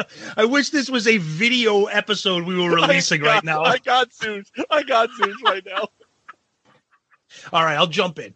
So so this is another song that Sonny and I are, are agreeing on here because it's got a killer Kirk Hammett riff. It's got a killer riff. Um, it's got a gro- like a groove and a swagger to it that you don't see a lot of Metallica in. I, I, I kind of share Sonny's sentiments on this song. I, I, I like the song. It's very cool. The chorus is kind of stupid. I I I, I kind of like you know Maybe they're stupid. yeah. Everyone's got to have the cure, you know, whatever. It, it, it, it's a cool song, and I like I like the vibe. It's uh, an, an awesome riff by Kirk. Written by Hetfield and Ulrich. I, I, I agree with those sentiments. The riff is nice. There's nice drumming. The overdub vocals, I, I kind of dig uh, as well. Um, nice solo on this. And I, I, I you know, the, I'm sensing some things. These are not Paul Stanley choruses. This is not turn on the night. no. Right? It, it just seems like sometimes like when they want to get the chorus, I mean the the the name of the song in the chorus, they don't that doesn't become like the vocal part where they're humming that along. Like they stop what they're doing, then they because everyone seems to need the cure. Like Yep. instead of being in the chorus where that's the humming along part. I, I've I've sensed a pattern of that with some of these songs here. It's never the actual main part of the chorus. They Yeah. stop and then get to that part.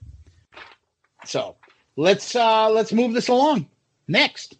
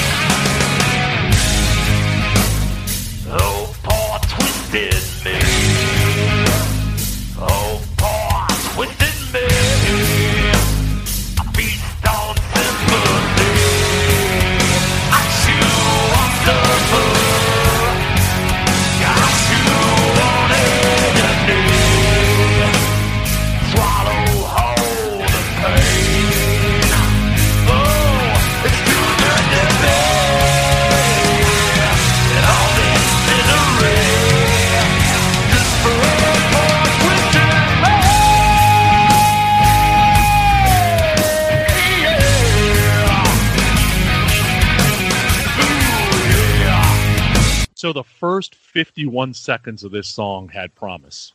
And then James starts the vocal. And then I started thinking, poor twisted me have to fucking listen to this.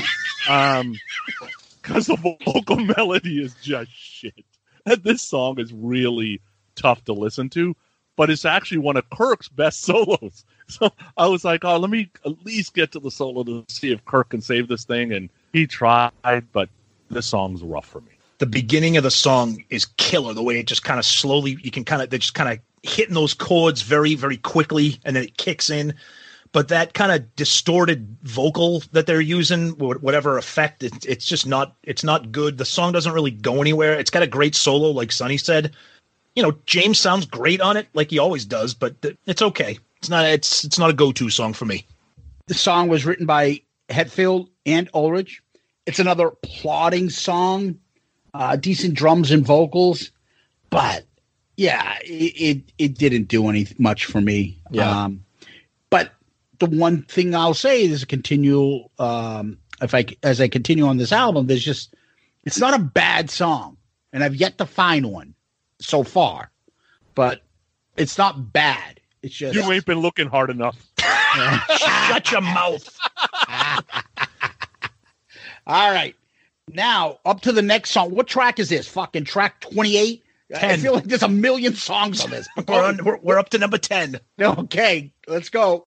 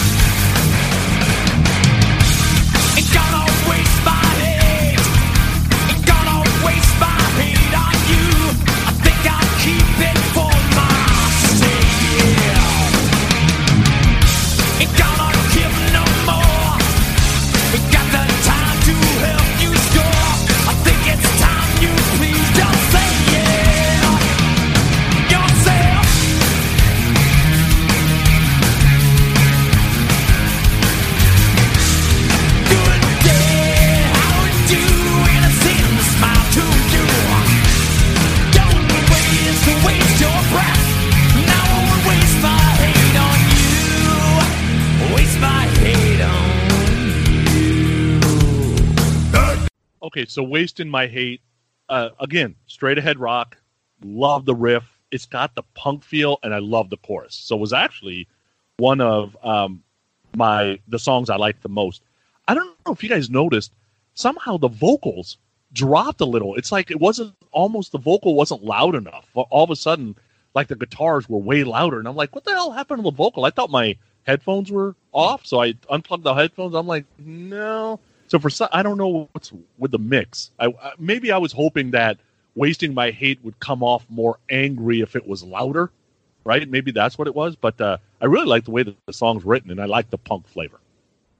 Yeah, and James at the beginning has an awesome angry grunt right at the beginning is when the song kicks in and it's just like his like his just his angry I love I love when he does that James growl kind of like we did with like ain't my bitch um yeah killer killer riff cool you know I, I, again talking about the the, or, the order of the set list you come off that kind of you know slow roller with poor twisted me and then they kind of just kick you in the ass with wasting my hate um now I read something, you know, I, I like to get backgrounds on stories because the way that Metallica writes their songs. So I found something online that apparently James is good friends with Waylon Jennings. Just a good old boy,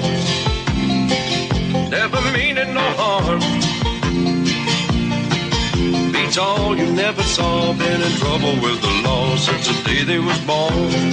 which is where James gets a lot of his southern country uh, background, especially on this album in particular. And apparently, James kind of got the found, got the the term "wasting my hate" from a story that Waylon Jennings had told him when he was at like a bar, and uh, he kind of misinterpreted kind of an incident that happened when Waylon Jennings apparently got upset with somebody.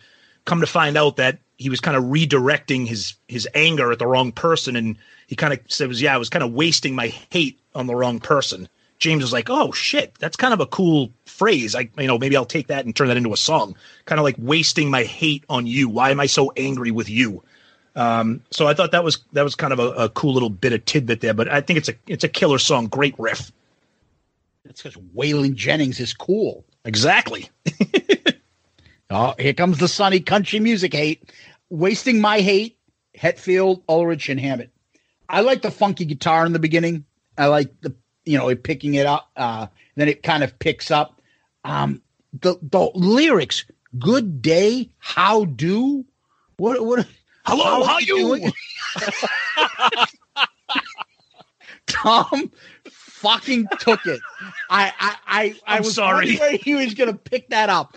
This is a another one of our stupid things. This is from that Red Tube Bar tape. There's the one he calls up, and this guy named Froggy. Froggy. Ah, you mean Froggy? How do? That's all I think of when I hear this. Good day. How you? Fred. Oh, Freddie. Speaking. This is Jackie. Hi. Yeah. How you doing? All right. I'm all right, too. Good boy. What have you been doing? Oh, just working hard. You know Jackie, huh? Jackie? Monticello. Oh. You don't ring a bell. You don't know me? My brother. My brother goes in there. Oh. Want to talk to him? Yeah. You mean Froggy? Who? Froggy? No. Froggy? Who's that? No, that's another brother. Who's Froggy? That's another brother. I don't know if it's another brother of yours, but... That's. Oh, Jesus. I was only thinking about you yesterday. How are you? I got a fucking blowjob off a stranger. I said, uh, you know, instead of a bitch, I insulted her. You cocksucker? I did. She, she got insulted. I said, well, I'm telling you the truth. Yeah. Froggy's old lady, she could fucking blow a mean well, you better get her then. I said, she was only a half a hour. You want a buck? Yeah. I chased the son of a bitch. Selling them up. You're selling them. If you see your mother, tell her to come down. I got about four guys lined up. Bring her down. Yeah. Bring her down and... I'll fuck your mother. Yeah, well, you gotta dig her up first. Go down here. Go down there and get her. Yeah. I'm sorry. Are we, oh, you mean they're Fry- Froggy? Oh, here we go. Juice is off the fucking rails. Started to think I was waiting to get to- that you picked up on that. Thank you. Thank you. I don't have anything else to say. I like the song. Right. All right, let's go to Mama.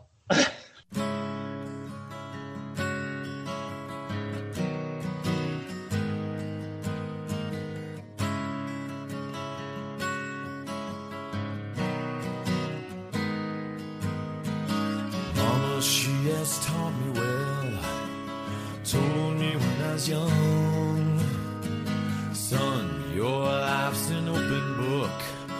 close it for it's done. The brightest flame burns quickest. That's what I heard her say. The heart sold to mother, but I must find my way. Let my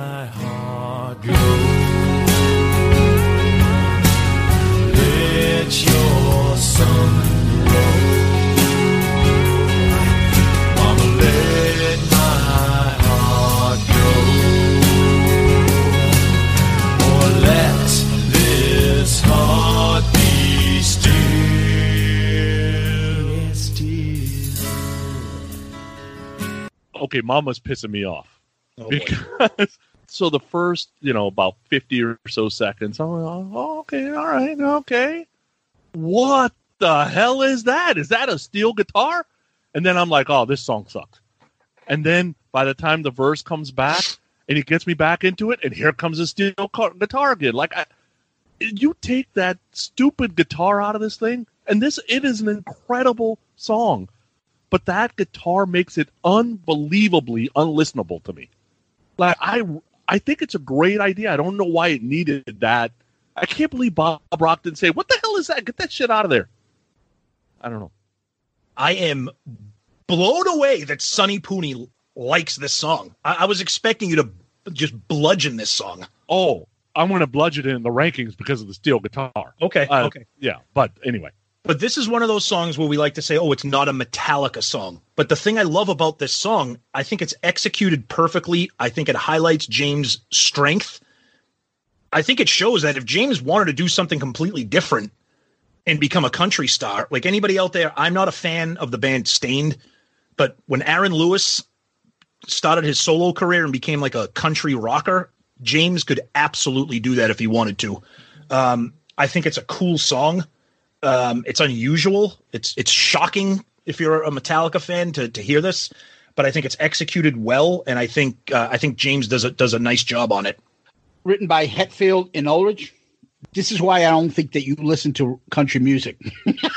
Because No, he can't pull the he can't pull this off. This is not country music. This like is some guy that does metal, like thinks he can do country music. Oh, just give me guitar. I'm gonna be like Bon Jovi in uh, what was that fucking song that he did there from Young Guns? Remember? And be- Blaze of uh, Glory. Blaze- yeah, like oh, I've got a country attitude now. Like, shut the fuck up. Look, I, I, I'm shaking my head. I- Okay. I don't get this. I, I I understand the lyrics and it's a personal song. It just doesn't work as a country song. I love me some steel guitar. Not on this, I don't. okay. Okay. he sang this song with Jessi Colter. That's Waylon's fiance, uh, fiance, his wife for many years uh, on the CMT's Outlaw concert. Now, eh, eh, Murph will attest. Jessi Colter was some was a smoke show, smoke show, and and that's a second part of him and Waylon. He did a cover of a Waylon song too on that concert as well. The video, he's wearing a purple satin shirt Yeah, not that good. would make fucking Bon Jovi blush. Bon Jovi would say, "I'm not wearing this in the video," yet he wore it. Yep. It, you know, and he's doing this cowboy thing. I I enjoy the fact, and I can respect the fact that it's personal to him. He's attempting something different. It's not terrible, but he can't do a country song. He Okay. just it in me. I just I didn't see it. It's the third single. I don't believe this charted at all. It just Did you look at the country charts? Are you sure? it didn't tell anything. It- it- it- I don't think it was gonna. I mean, at least I didn't see any information of it charting anywhere. So No, maybe me, ne- no, me neither. so it's just one of those things that I'm like waiting for it to pick up. You know, starts off with the with like a lot of songs, maybe an acoustic, and then it gets into something heavy. Geez, I thought it was gonna be something like "I Want You" or Mhm. something from Kiss, but it's just it didn't work for me. It didn't work for me, and it, it just didn't pick up. And but I will give him kudos for the lyrics and for obviously meaning something to him. It's not like, hey, let me try to do a country song. I think Right. this is how he s- saw that. Maybe he was getting into country. You make a point that he was getting into Waylon Jennings or something. Maybe he wanted to attempt it or something. I don't know, but it just didn't work for me. Let's right. go to the next one.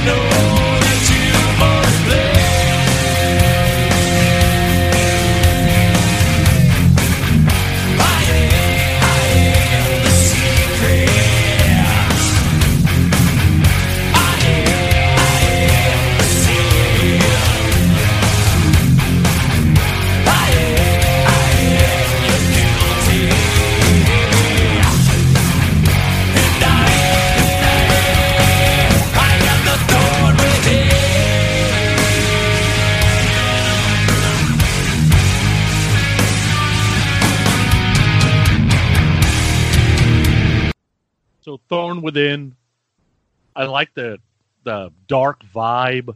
Love the guitar riff. One of my favorite songs of all time. Uh, I heard about 50 seconds in, and I'm like, oh, it hooked me because I totally hear sex type thing, right? That's Oh, yeah. my- that's one of my favorite songs, and I I love the Alice in Chains harmonies in the song. It's it's one of my favorites. I will say that. It's one step away from being incredible. I just don't know what the one step is. Normally, I can tell, but I listened to the song probably 15 times in a row, and I'm like, there's something missing. I just don't know what it is. Uh, but it's a great song. I really liked it. Yeah, it's a it's an awesome song, and I think you're right. I think I think the thing missing is I don't like when the song kind of stops where he says "I am the thorn within," and then it kind of picks back up. If the song just kept going and maybe did a little bit of something different in that chorus part, but I think it's got I think it's got another another killer riff, a great a great rock tune. James again sounds awesome on it. Yeah, it's a it's a it's a cool song. I think they could have tweaked it a little bit in the middle to kind of make it even better than it is. Written by Hetfield, Ulrich, and Hammett. Uh, so we go from uh, Mama to Daddy. Forgive me, Father. Yep. Great vocals. The riff is kick ass. And a short solo, because I think James did the solo on this one too. Mm-hmm. It sounds a little bit like wherever I roam, wherever I may roam, right? Yes, yes. That's where I picked up. I'm like, I felt like this was a little bit familiar, but this song is fucking great. Oh, fucking great. Yeah, it's a good song. Sometimes it's just hard to describe it, but you know when you hear a riff yep. and the vocals, it just works. It Yep. works, and they did a great job on this. Now let's uh let's go shoot up some kids.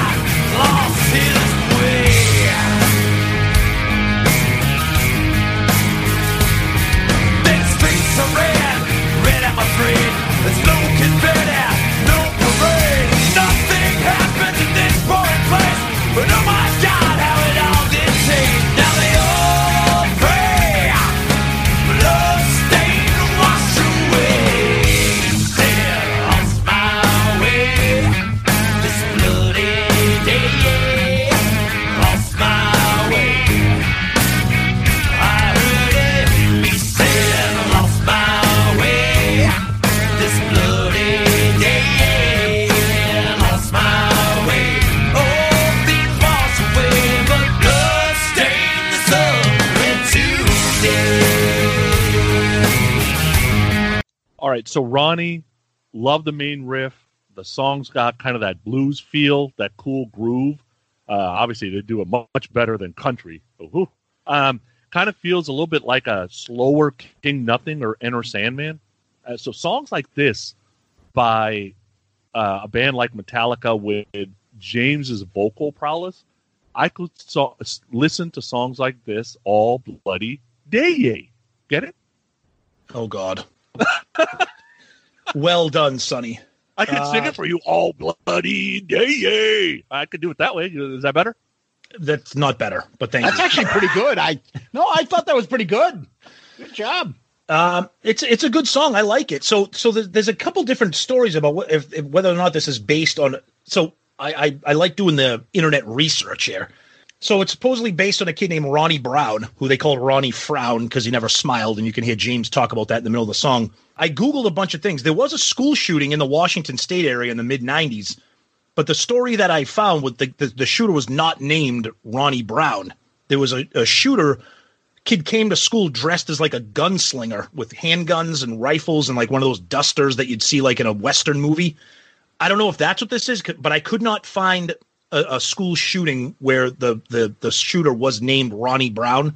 So I don't know if he maybe he just changed the, the information to protect the people involved, even if it's based on anything at all. It's a cool song. It kind of doesn't go anywhere for me. It's kind of like you know I, I've lost my way this bloody day. You know, it's I'm like oh go do something else with it. Um, it, it's it's okay, but I kind of wish they did a little bit more with it. You know, and then then it has the talking part where he's like, you know, Ronnie Brown came to town and all that stuff. So trying to paint like, you know, the man with uh, no name or whatever it is kind of story there. But whether or not it's based on a true story, I don't know. I don't know, Zeus, if you found anything else there, but I couldn't. Okay. Ronnie, written by Hetfield and Ulrich. Funky riff. Yep. I love, I actually really love this song. It's it, it it's got a good groove to it, and uh, you're lucky you guys have the country guy on this show because I don't know the background of Metallica, but he must have gotten into some sort of a country phase because this song is a Tanya Tucker song lyrics, "Blood Red and Going Down." With, Okay. With that song was about a dad that was out to go kill his cheating wife and drags his daughter with him, looking for the fucking the two of them to be the cheating wife and the adulterer, and Okay. goes in, finds him in a bar, and shoots them all up. And the song is called "Blood Red and Going Down," and he constantly mentions it in the in the song of some guy going around shooting everybody down. Yep. Uh, that's a great song, but this is pretty good too. I like his vocal stylings on this, man. I'll, I'll give him credit. Uh, I think it's a, a, pretty good song, and you know, obviously he's got a lot of material to write about school shootings and crazy people, and uh, I think he did a very good job on this. So. Cool. Let's uh, move to the next song, and uh, hopefully, we won't talk 20 minutes about this next 20 minute song.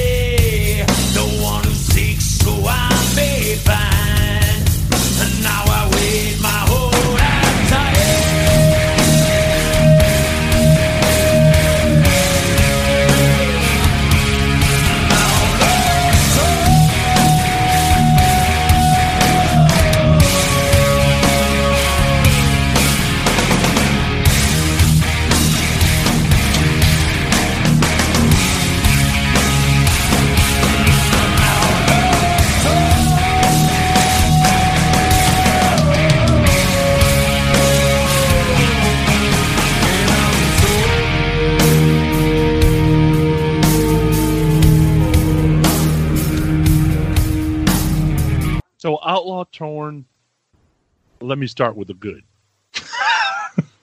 the chorus guitar riff is unique, and James is a hero on this song. Like where he adds, where he's at vocally when he says "torn" every time in the chorus. I mean, he's hitting notes that are unbelievable. I, I love the little vocal licks he does in the verse with that "fo oh, oh you," you know that that little thing. That's not usually a guy who's singing thrash can pull something like that off. That being said, I cannot believe they cut a minute off this song. You mean to tell me this song was supposed to be 10 minutes?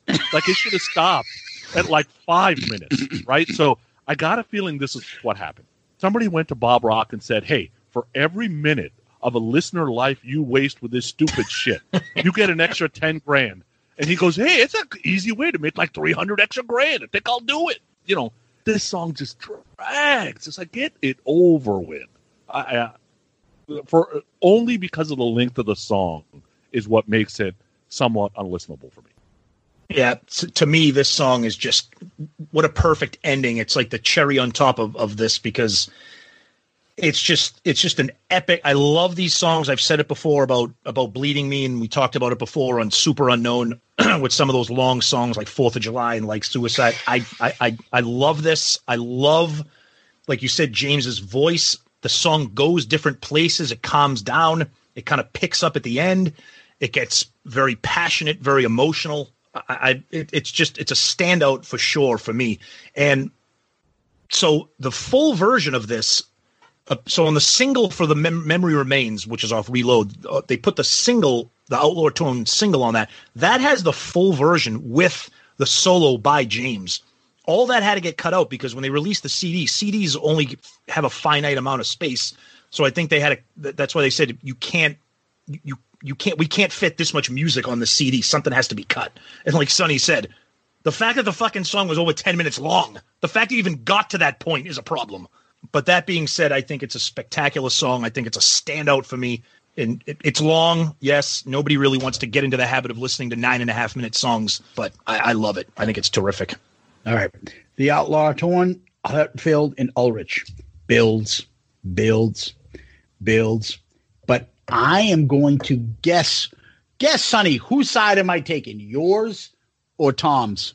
Taking Tom's side here for sure. Tom, who am I taking? You're taking mine. Um, he's right. Tom is right. This What is a- our I'm right. I said Tom too. Okay. Yeah. Uh, Tom's right in his opinion. You are correct. You did get Tom. so this is our like suicide. Yep. Oh, right? The yeah. ending of the album, perfect coda. Yep. That fucking riff. Thank God I I almost lived my life without hearing that riff. See, that's what we're here for. thanks To Tom, I heard it. Holy fuck! I love that. Na na na at the end. Oh my god!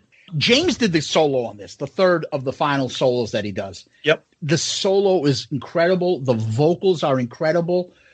I can't say enough about this song. Shocking. I am shocked. We need to shock the people. So let's shock the people. And it's funny that you say it because there was an article that I found on I, I think it was louder loudersound.com or something. Loudness? And- Would you say? Yeah, we are loudness. and they did a uh, they they did a top 10 it was an interesting top 10 it was top 10 metallica songs from the 90s and the outlaw torn was number 1 and i was so happy to see that and they said the high point of metallica's 90s output load's closing track is an atmospheric weighing up of loss and regret which as with the unforgiven unfurls into a widescreen cinematic epic Metallica was forced to cut a whole minute from the song's outro to accommodate the CD's running time. The full length version later appears on the B side of The Memory Remains. But the breathtaking version on the S&M, the live show when they perform with the symphony, shows this remarkable band at their transcendent best. Ooh, I couldn't say it any better myself. The fucking song is awesome. I will add one other part to this, though. I, I, I, I am admitting I joked in the beginning. I didn't notice that the song was long. I didn't notice that. I like, oh, when is this going to end? Yep. I enjoyed it. I was having, I, I wasn't like, oh, what the fuck, The- you know. It just I, I could hear that riff over and over in those vocals. Nice. Fantastic. So cool. All right. That is all the tracks off a load, all 68. so I'm exhausted. We've now been taping for two weeks. In the meantime, what do we usually do at this point? We rank the songs. Oh boy. Oh boy, Oh, it's a it's a big one. Oh boy, oh boy, I really did it good this time. Yeah. So, Sonny, are you going to be able to use the calculator and uh, figure this out quickly? Uh, yeah. songs. Yeah, no problem. All right. So, who's um, who's what order are we going in this time? I'll go first. So, Tom, why don't we have Sonny last? I don't Okay. think he's ever gone last. Okay. So, Tom, me, Sonny. So there are 14 tracks. Tom, number 14. The house that Jack built is number 14 for me. Okay, number 14 for me. Um, you could probably tell from when we reviewed the song, Mama Said. Okay. And I still don't think it's that bad of a song. Uh, 14 for me is the house that Jack built. Ooh. Wow. Yeah, it's not good. That's that's rare for me because I can tolerate pretty much everything from Metallica. That's just I don't not a mind good that song. chorus. The how the Yeah. how do you? I don't mind that. Yeah. Um, 13 for Tom. Mama said, and I still like the song. Yeah, there you go. Uh, f- me is poor twisted me. Okay. Uh, 13 for me is bleeding me. Oof. what? Here we 'Cause go. That song, that song could have been so great if it was like about four minutes. God. All It right, is what it. number 12 for Tom. Poor twisted me. Okay. Number 12 for me, the house that Jack built. 12, Number Sonny? 12 for me is Poor Twisted Me. Wow. Okay. So basically, me and Tom just have the order changed so far. Yeah, we, but, yeah, we have. Yeah, that's and interesting. Sonny basically has, except for bleeding me. Okay. Um, we're not far off from each other this time. 11. 11, Ronnie. Okay. Uh, 11 for me, wasting my hate. Wow. Okay. Uh, 11 for me is Mama Said. Wow, you're kinder to it than we were. Oh, look at that. 10, Tom. 10, Until It Sleeps. Wow. Seriously? Oh, my God. Holy, Christ. God damn, that's a fucked up shit. Yeah, I want people to. I want. I want the hate mail this time. Yeah, you're going to get it. You're headed there. Uh, Ronnie, number 10 for me. And I really like that song. Wow. Okay. Uh, 10 for me was 2 by 4 That Ooh. chorus, that chorus killed it. That chorus absolutely killed it for me. Nine. Number nine, wasting my hate. Number nine for me, The Cure. Uh, number 9 for me, and it's just because it's too long. The Outlaw Torn. The Outlaw. Oh, dear God, he's back. Sonny's back. Eight. Number eight for me, Cure. The Cure. Uh, no, it's no, it's it's actually Cure. Is it? Yeah. My fucking thing, when I downloaded everything off the CD, also had Wasted My Hate on it. You know, like it reads the tracks? Oh wow, no, that's Yeah. wasted. Yeah. Wow. I had The Cure. Okay, wow. Anyways, uh, number eight, two by four. All right. 8 for me is Hero of the Day. Oh, God. Uh, n- Seven. seven for me, bleeding me. This could have been higher, but these next few songs are No, it pretty. couldn't. Shut your mouth. Seven for me, Ain't My Bitch. Seven. Wow. Wow. Wow. I really like this song too. Okay. Uh, 7 from you was Cure. All right. Six. Six. Six for me, hero of the day. Six for me, King Nothing. Wow. Okay. Uh, 6 for me was Ronnie. I actually really like that song. Really? Okay. So do I. All right. So do I. Five for me. Five for me is Thorn Within. Five for me. I'm bleeding me. Why do you keep adding shit to uh, the song lyrics? Am I adding it? Yeah, it's, it's bleeding me. Why the fuck did it come out like that then? I don't know. I I, don't think know. we should stop the show. you got to fix it. Stop the show. Stop the show!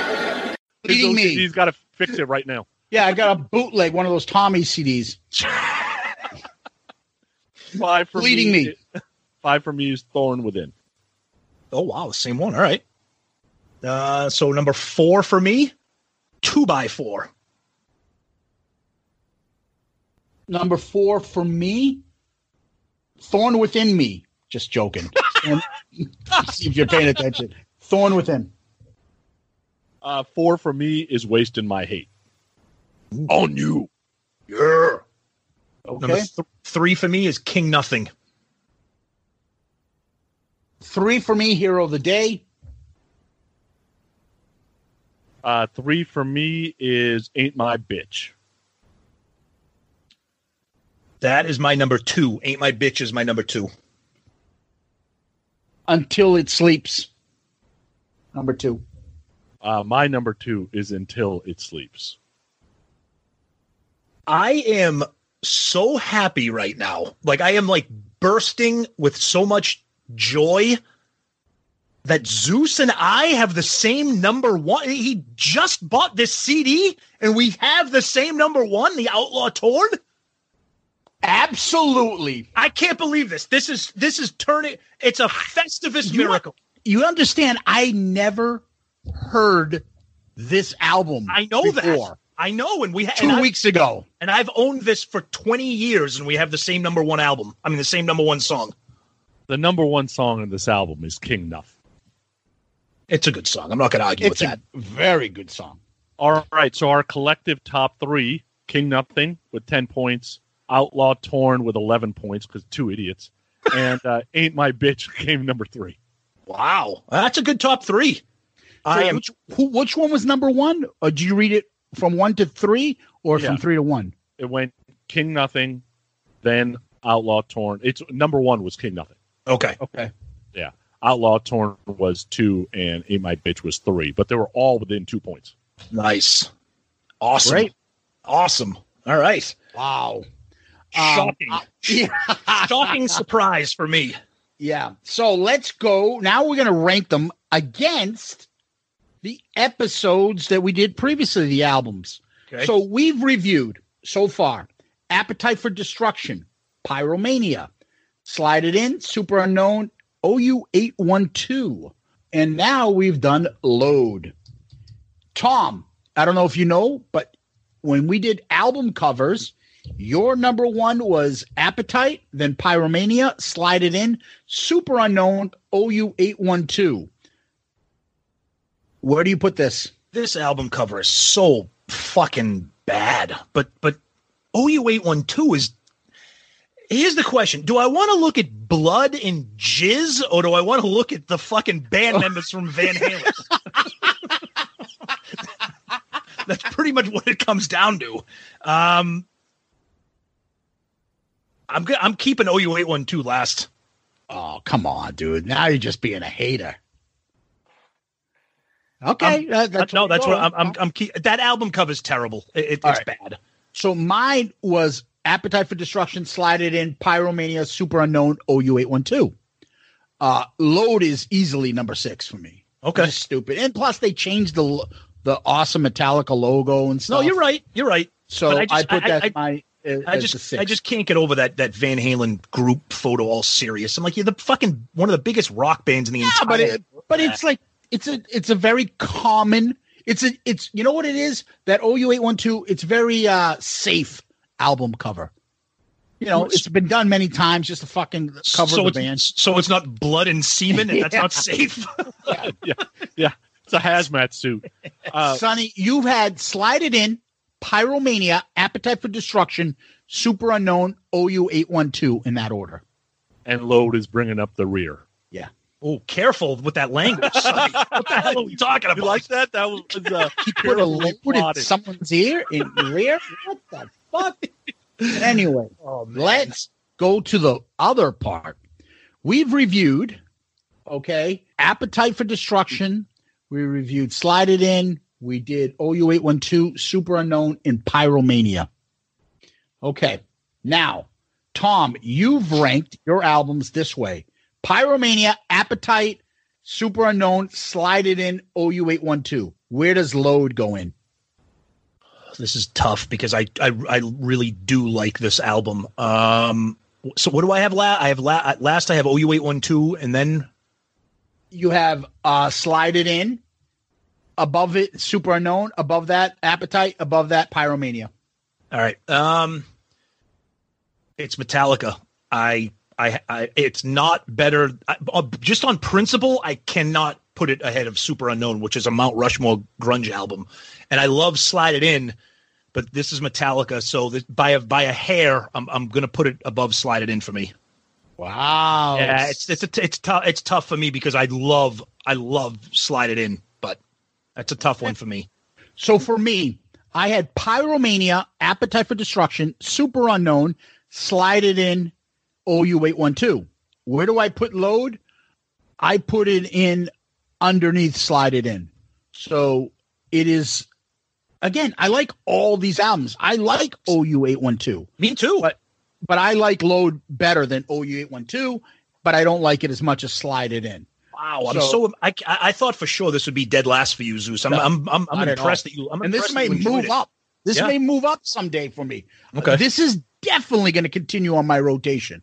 Awesome. And I'll be happy when the songs come on from this album. There was nothing skippable about this album. Nothing. Uh oh, Sonny doesn't like that. Sonny, you had Slide It In, Appetite, Pyromania, OU812, Superunknown. Where does Load fit in? Uh oh. in the rear. Oh, you have it lower than Soundgarden. Wow. Wow. And the only reason is because I thought about it a lot. And the, the songs on Superunknown that I absolutely love are incredible songs. There is there's some I would say there's six great songs for me on the CD, four good, four unlistenable. But out of the six great songs, there's only like one or two that I would even put up anywhere near stuff like Fell on Black Days. Right? Wow. So that's why I had to go to end for me. Interesting. Okay. Wow. Yeah, but the hatred of head down in half, I thought would make you go, I don't hate anything like this on Metallica's album. The only thing that saved that was those two songs times two equals some of the length of these songs. At least those songs were That's a good point. That's a good point. Actu- Actually, you're right. And then if you throw kickstand in there, it probably, right? Equals one song. That's right. Yeah. It's a good point. It was funny before before we started recording today. I, I was cutting my lawn, so I was like, "Oh, I'm like I, I always listen to music when I cut the grass." So I'm like, "Oh, I'm gonna listen to uh, I'm gonna listen to Load one more time just before the episode." I think I got through like one and a half songs as I was cutting my lawn. the hardest part of this, and this is why I wanted to shoot Tom. Like, dude, I have to listen to 70 fucking like almost 80 minutes of music to learn. yeah, it's Like, not the Paul. It's not the I- Paul Stanley solo album with nine songs. Yep. Oh my goodness. I know. I know. All right. So Awesome. uh that was fantastic. Great pick, Tom. Awesome. Mr. Pooney, you're on the clock for next time. Oh shit. Oh, I already have three choices. After we get done recording, I'm going to get your votes on it. Okay. All Okay. right. Okay. So after we do this, you know what comes next.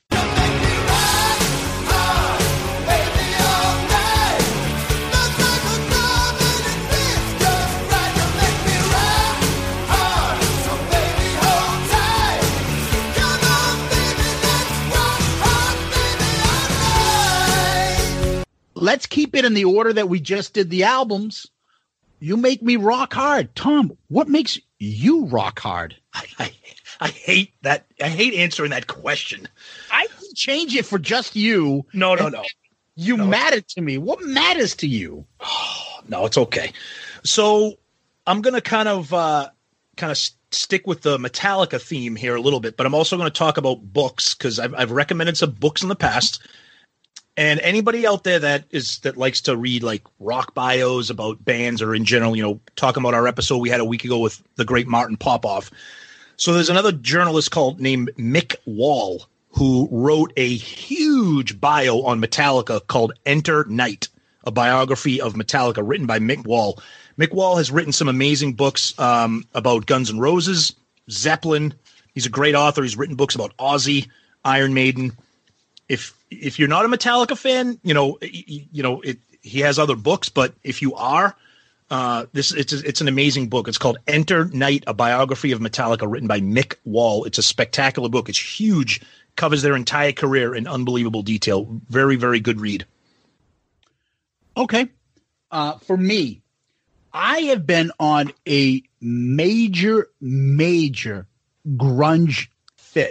I don't know what happened. Maybe it was you know doing the Soundgarden, whatever. I just got into the college music.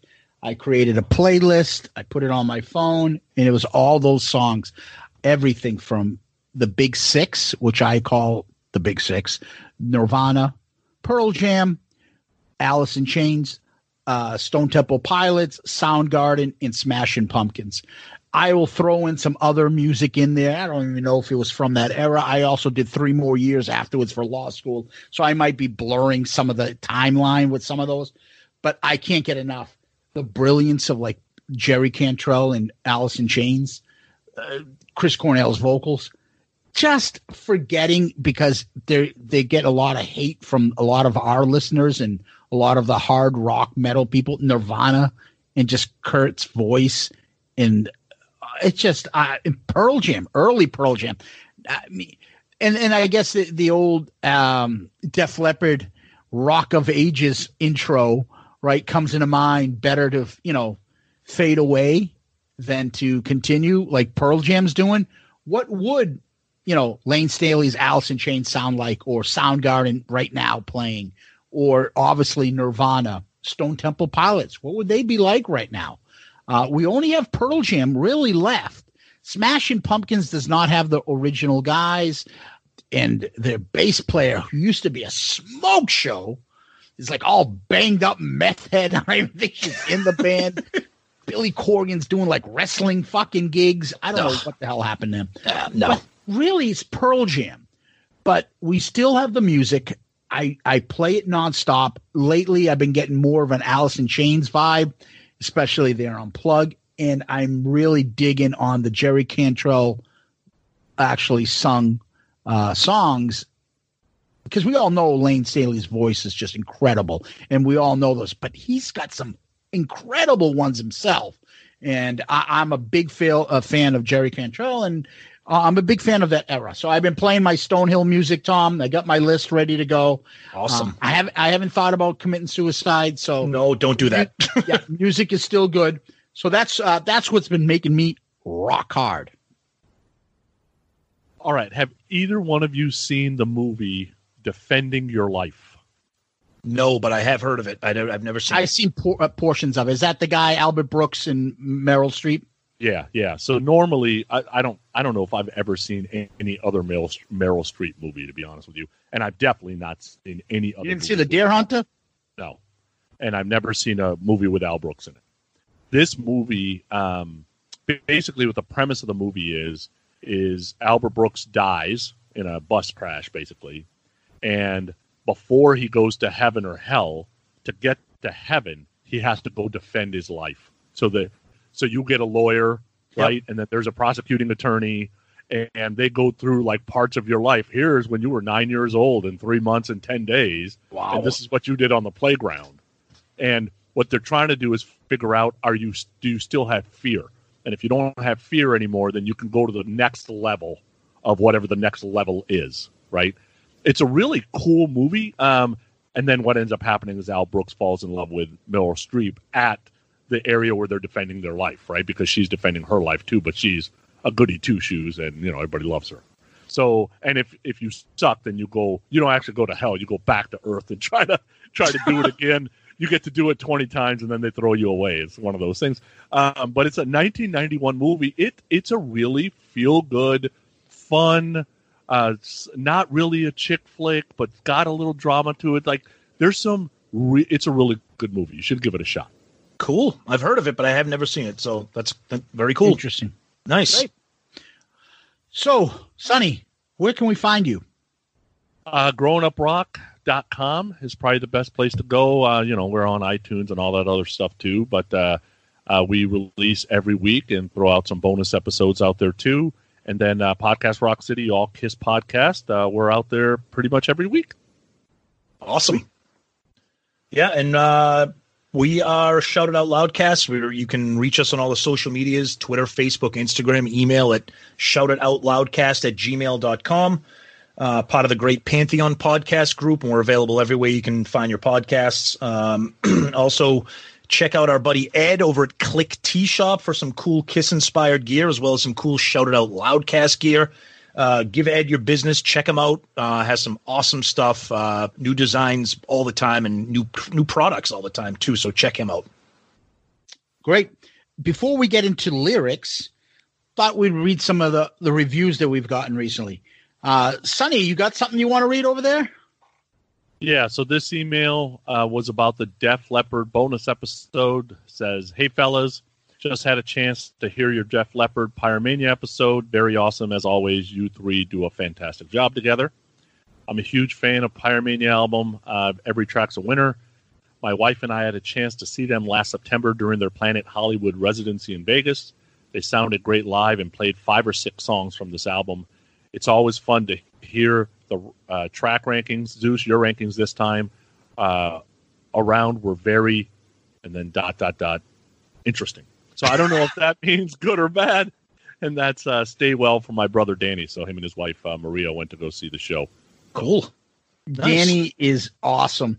Yeah, I told you I've been getting I always I've been getting the shit lately about that. At least that album review. So it's kind of unique to hear Tommy got one earlier, but yeah, Danny's uh, a great listener and we uh, we love you Danny. So thank you very much. Tom, what do you got? Uh, so this one is from Doug Middleton. I think Doug's written into us before. Uh, great episode and great album. Much better than that shitty OU812 or Superunknown. At You least guys- he took shots at both of us. Yeah, mean, right, right, right. Uh, you guys have incredible chemistry, and you are one of my go-to podcasts. I didn't buy a ring, but did buy some lotion for the motion with the wife, and got some free porn. Do I make you horny, baby? Do I? I have to agree. That, this gets worse. I have to agree that I like it when Sonny whispers the ad. My wife was listening and said, "You guys sound cute," but then saw one of the live streams. Hold on a minute, I gotta finish this. My wife was listening and said, "You guys sound cute," but then saw one of the live streams and said, "One of those guys are cute." and she wasn't talking about blank. I'm not going to say. She goes, "I'll let you guess who she was talking about." Clearly, she was talking about me because I'm the only good-looking guy out of this whole godforsaken group. Oh man, There's a lot of flavor to go around. Do you like your flavor Italian, Greek, Indian? That's right. That's right. This- I was being kind. Sonny's trying to be nice. Oh god. Sonny's like, no, it's not the ethnic part. It's the, the fucking visual part. Oh. Um, that's a fucking great one. Maybe Dan, maybe Doug didn't want us to read this out loud. Too bad. You can't send us. A, we tell we tell you right up front if you email us, we're going to read it. So Okay, what do you got next? Because we, good and then- lord, Then, we got one from our crazy buddy Tony Smith. This is this is fucking great. So he starts off, Zeus, what the holy hell was your song ranking list all about? Are you huffing paint thinner again? Why don't you make the Elder the next bonus episode so we can hear Zeus rank fanfare as number one? He's, uh, he says, I know I'm a little bit late with the Soundgarden Superunknown review. Here is my take on that album, short and sweet. I'd rather swallow a truckload of X-Lax and shit out a 40 foot cactus out of my ass sideways. When I ran out of toilet paper, I wiped my ass with that album. He can't write to us without talking about shit. Everything about him is shitting. He It's has a all about shit, shit. fetish. That's uh, it's unbelievable. Oh my god, those are the listeners. Here's here's my favorite one. Mac Maddie. These guys fight like an episode of Real Housewives. I love it. Are you three married to each other? Because you bicker like you are. And Murph, I guess, is like a shared girlfriend on the side. the fucking oh man sonny's rankings were the best and zeus's rankings sucked but i'm hammered right now so what do i know The problem is I can't remember the things I did when I was loaded.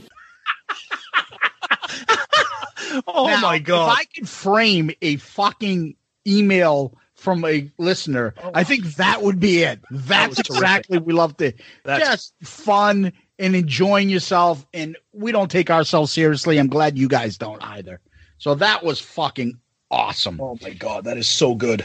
But in the meantime, and it would be a shame if I didn't bring this up. While our episode is going along, your arch nemesis was texting us. Uh oh. And yeah, Sonny's looking around. Who's my arch nemesis? Yeah, which one? I have like six. No, no. yeah, our good friend, Mr. Chris Jericho. Hey, Sonny Cooney, what a piece of shit that guy is now. oh shit! and he gave us a list. He's all over the place sometimes with his listening. God im- can only imagine what he's got going on. He's got a pay per view tonight, um, AEW. So, well, it'll be too late by the time we. Yeah, exactly. It's not live. I hope you listen to it. But he ranked Sonny his um uh, he ranked the OU eight one two, so he must have bounced to that, and he gave us his top ten of that. Uh, number ten. No, he's not Sonny Pooney. He has common sense. He put A eight political blues. Number nine, source of infection. Number eight, sucker in a three piece. Sorry, Tom. Number seven, feel so good. Uh, six, AFU. Five, black and blue. Four, mine all mine. Three, Cabo Wabo. Two, when it's love. Number one, finish what you started. Oh, oh yeah. Yeah. Oh, Jericho and I got some commonalities. Oh, Yeah, I think I was a little similar to that as well. I had finished what you started, number one, and when it's love, number two, uh, and apolitical blues, number ten. Oh, that song. Of course, Sonny put it nine. Anyway, uh, we love that stuff. And any kind words you want to throw out to Chris?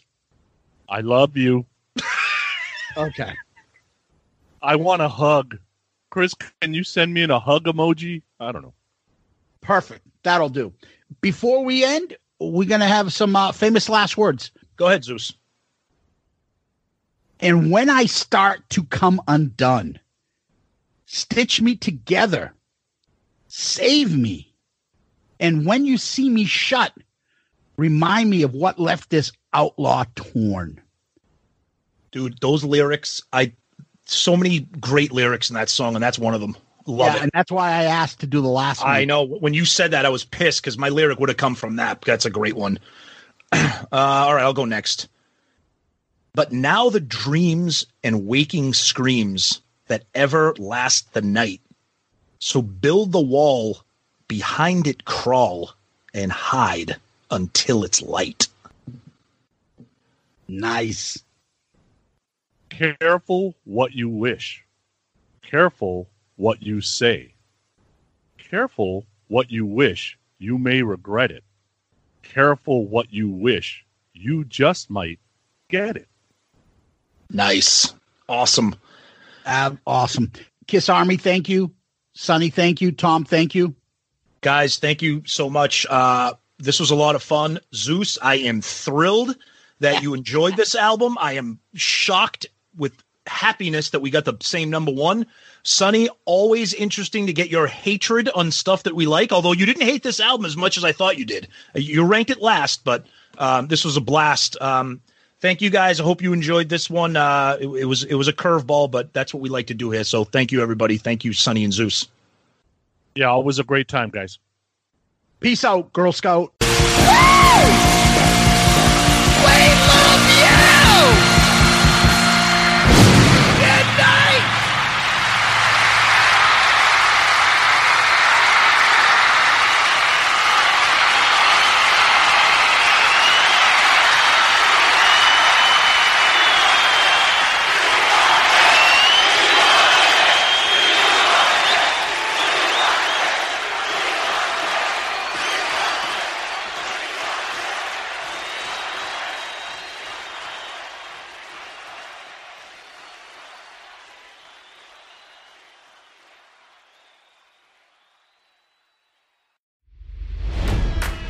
It's NFL draft season, and that means it's time to start thinking about fantasy football.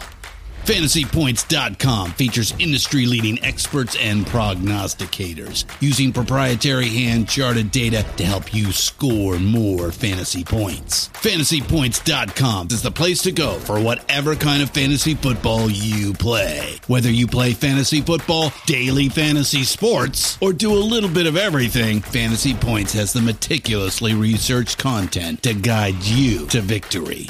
And why wait for the fall? Fantasy Points also covers the new spring football league, the UFL. Join the guru, John Hansen, Scott Barrett, Joe Dolan, and other massive names in the fantasy football universe with an exclusive offer. Use code Pantheon for 15% off any fantasy points package, including the all in package, with access to every article, tool, and data nugget that Fantasy Points has to offer. That's fantasypoints.com and code Pantheon for 15% off at Fantasy Points. Fantasypoints.com. Code Pantheon. Score more fantasy points.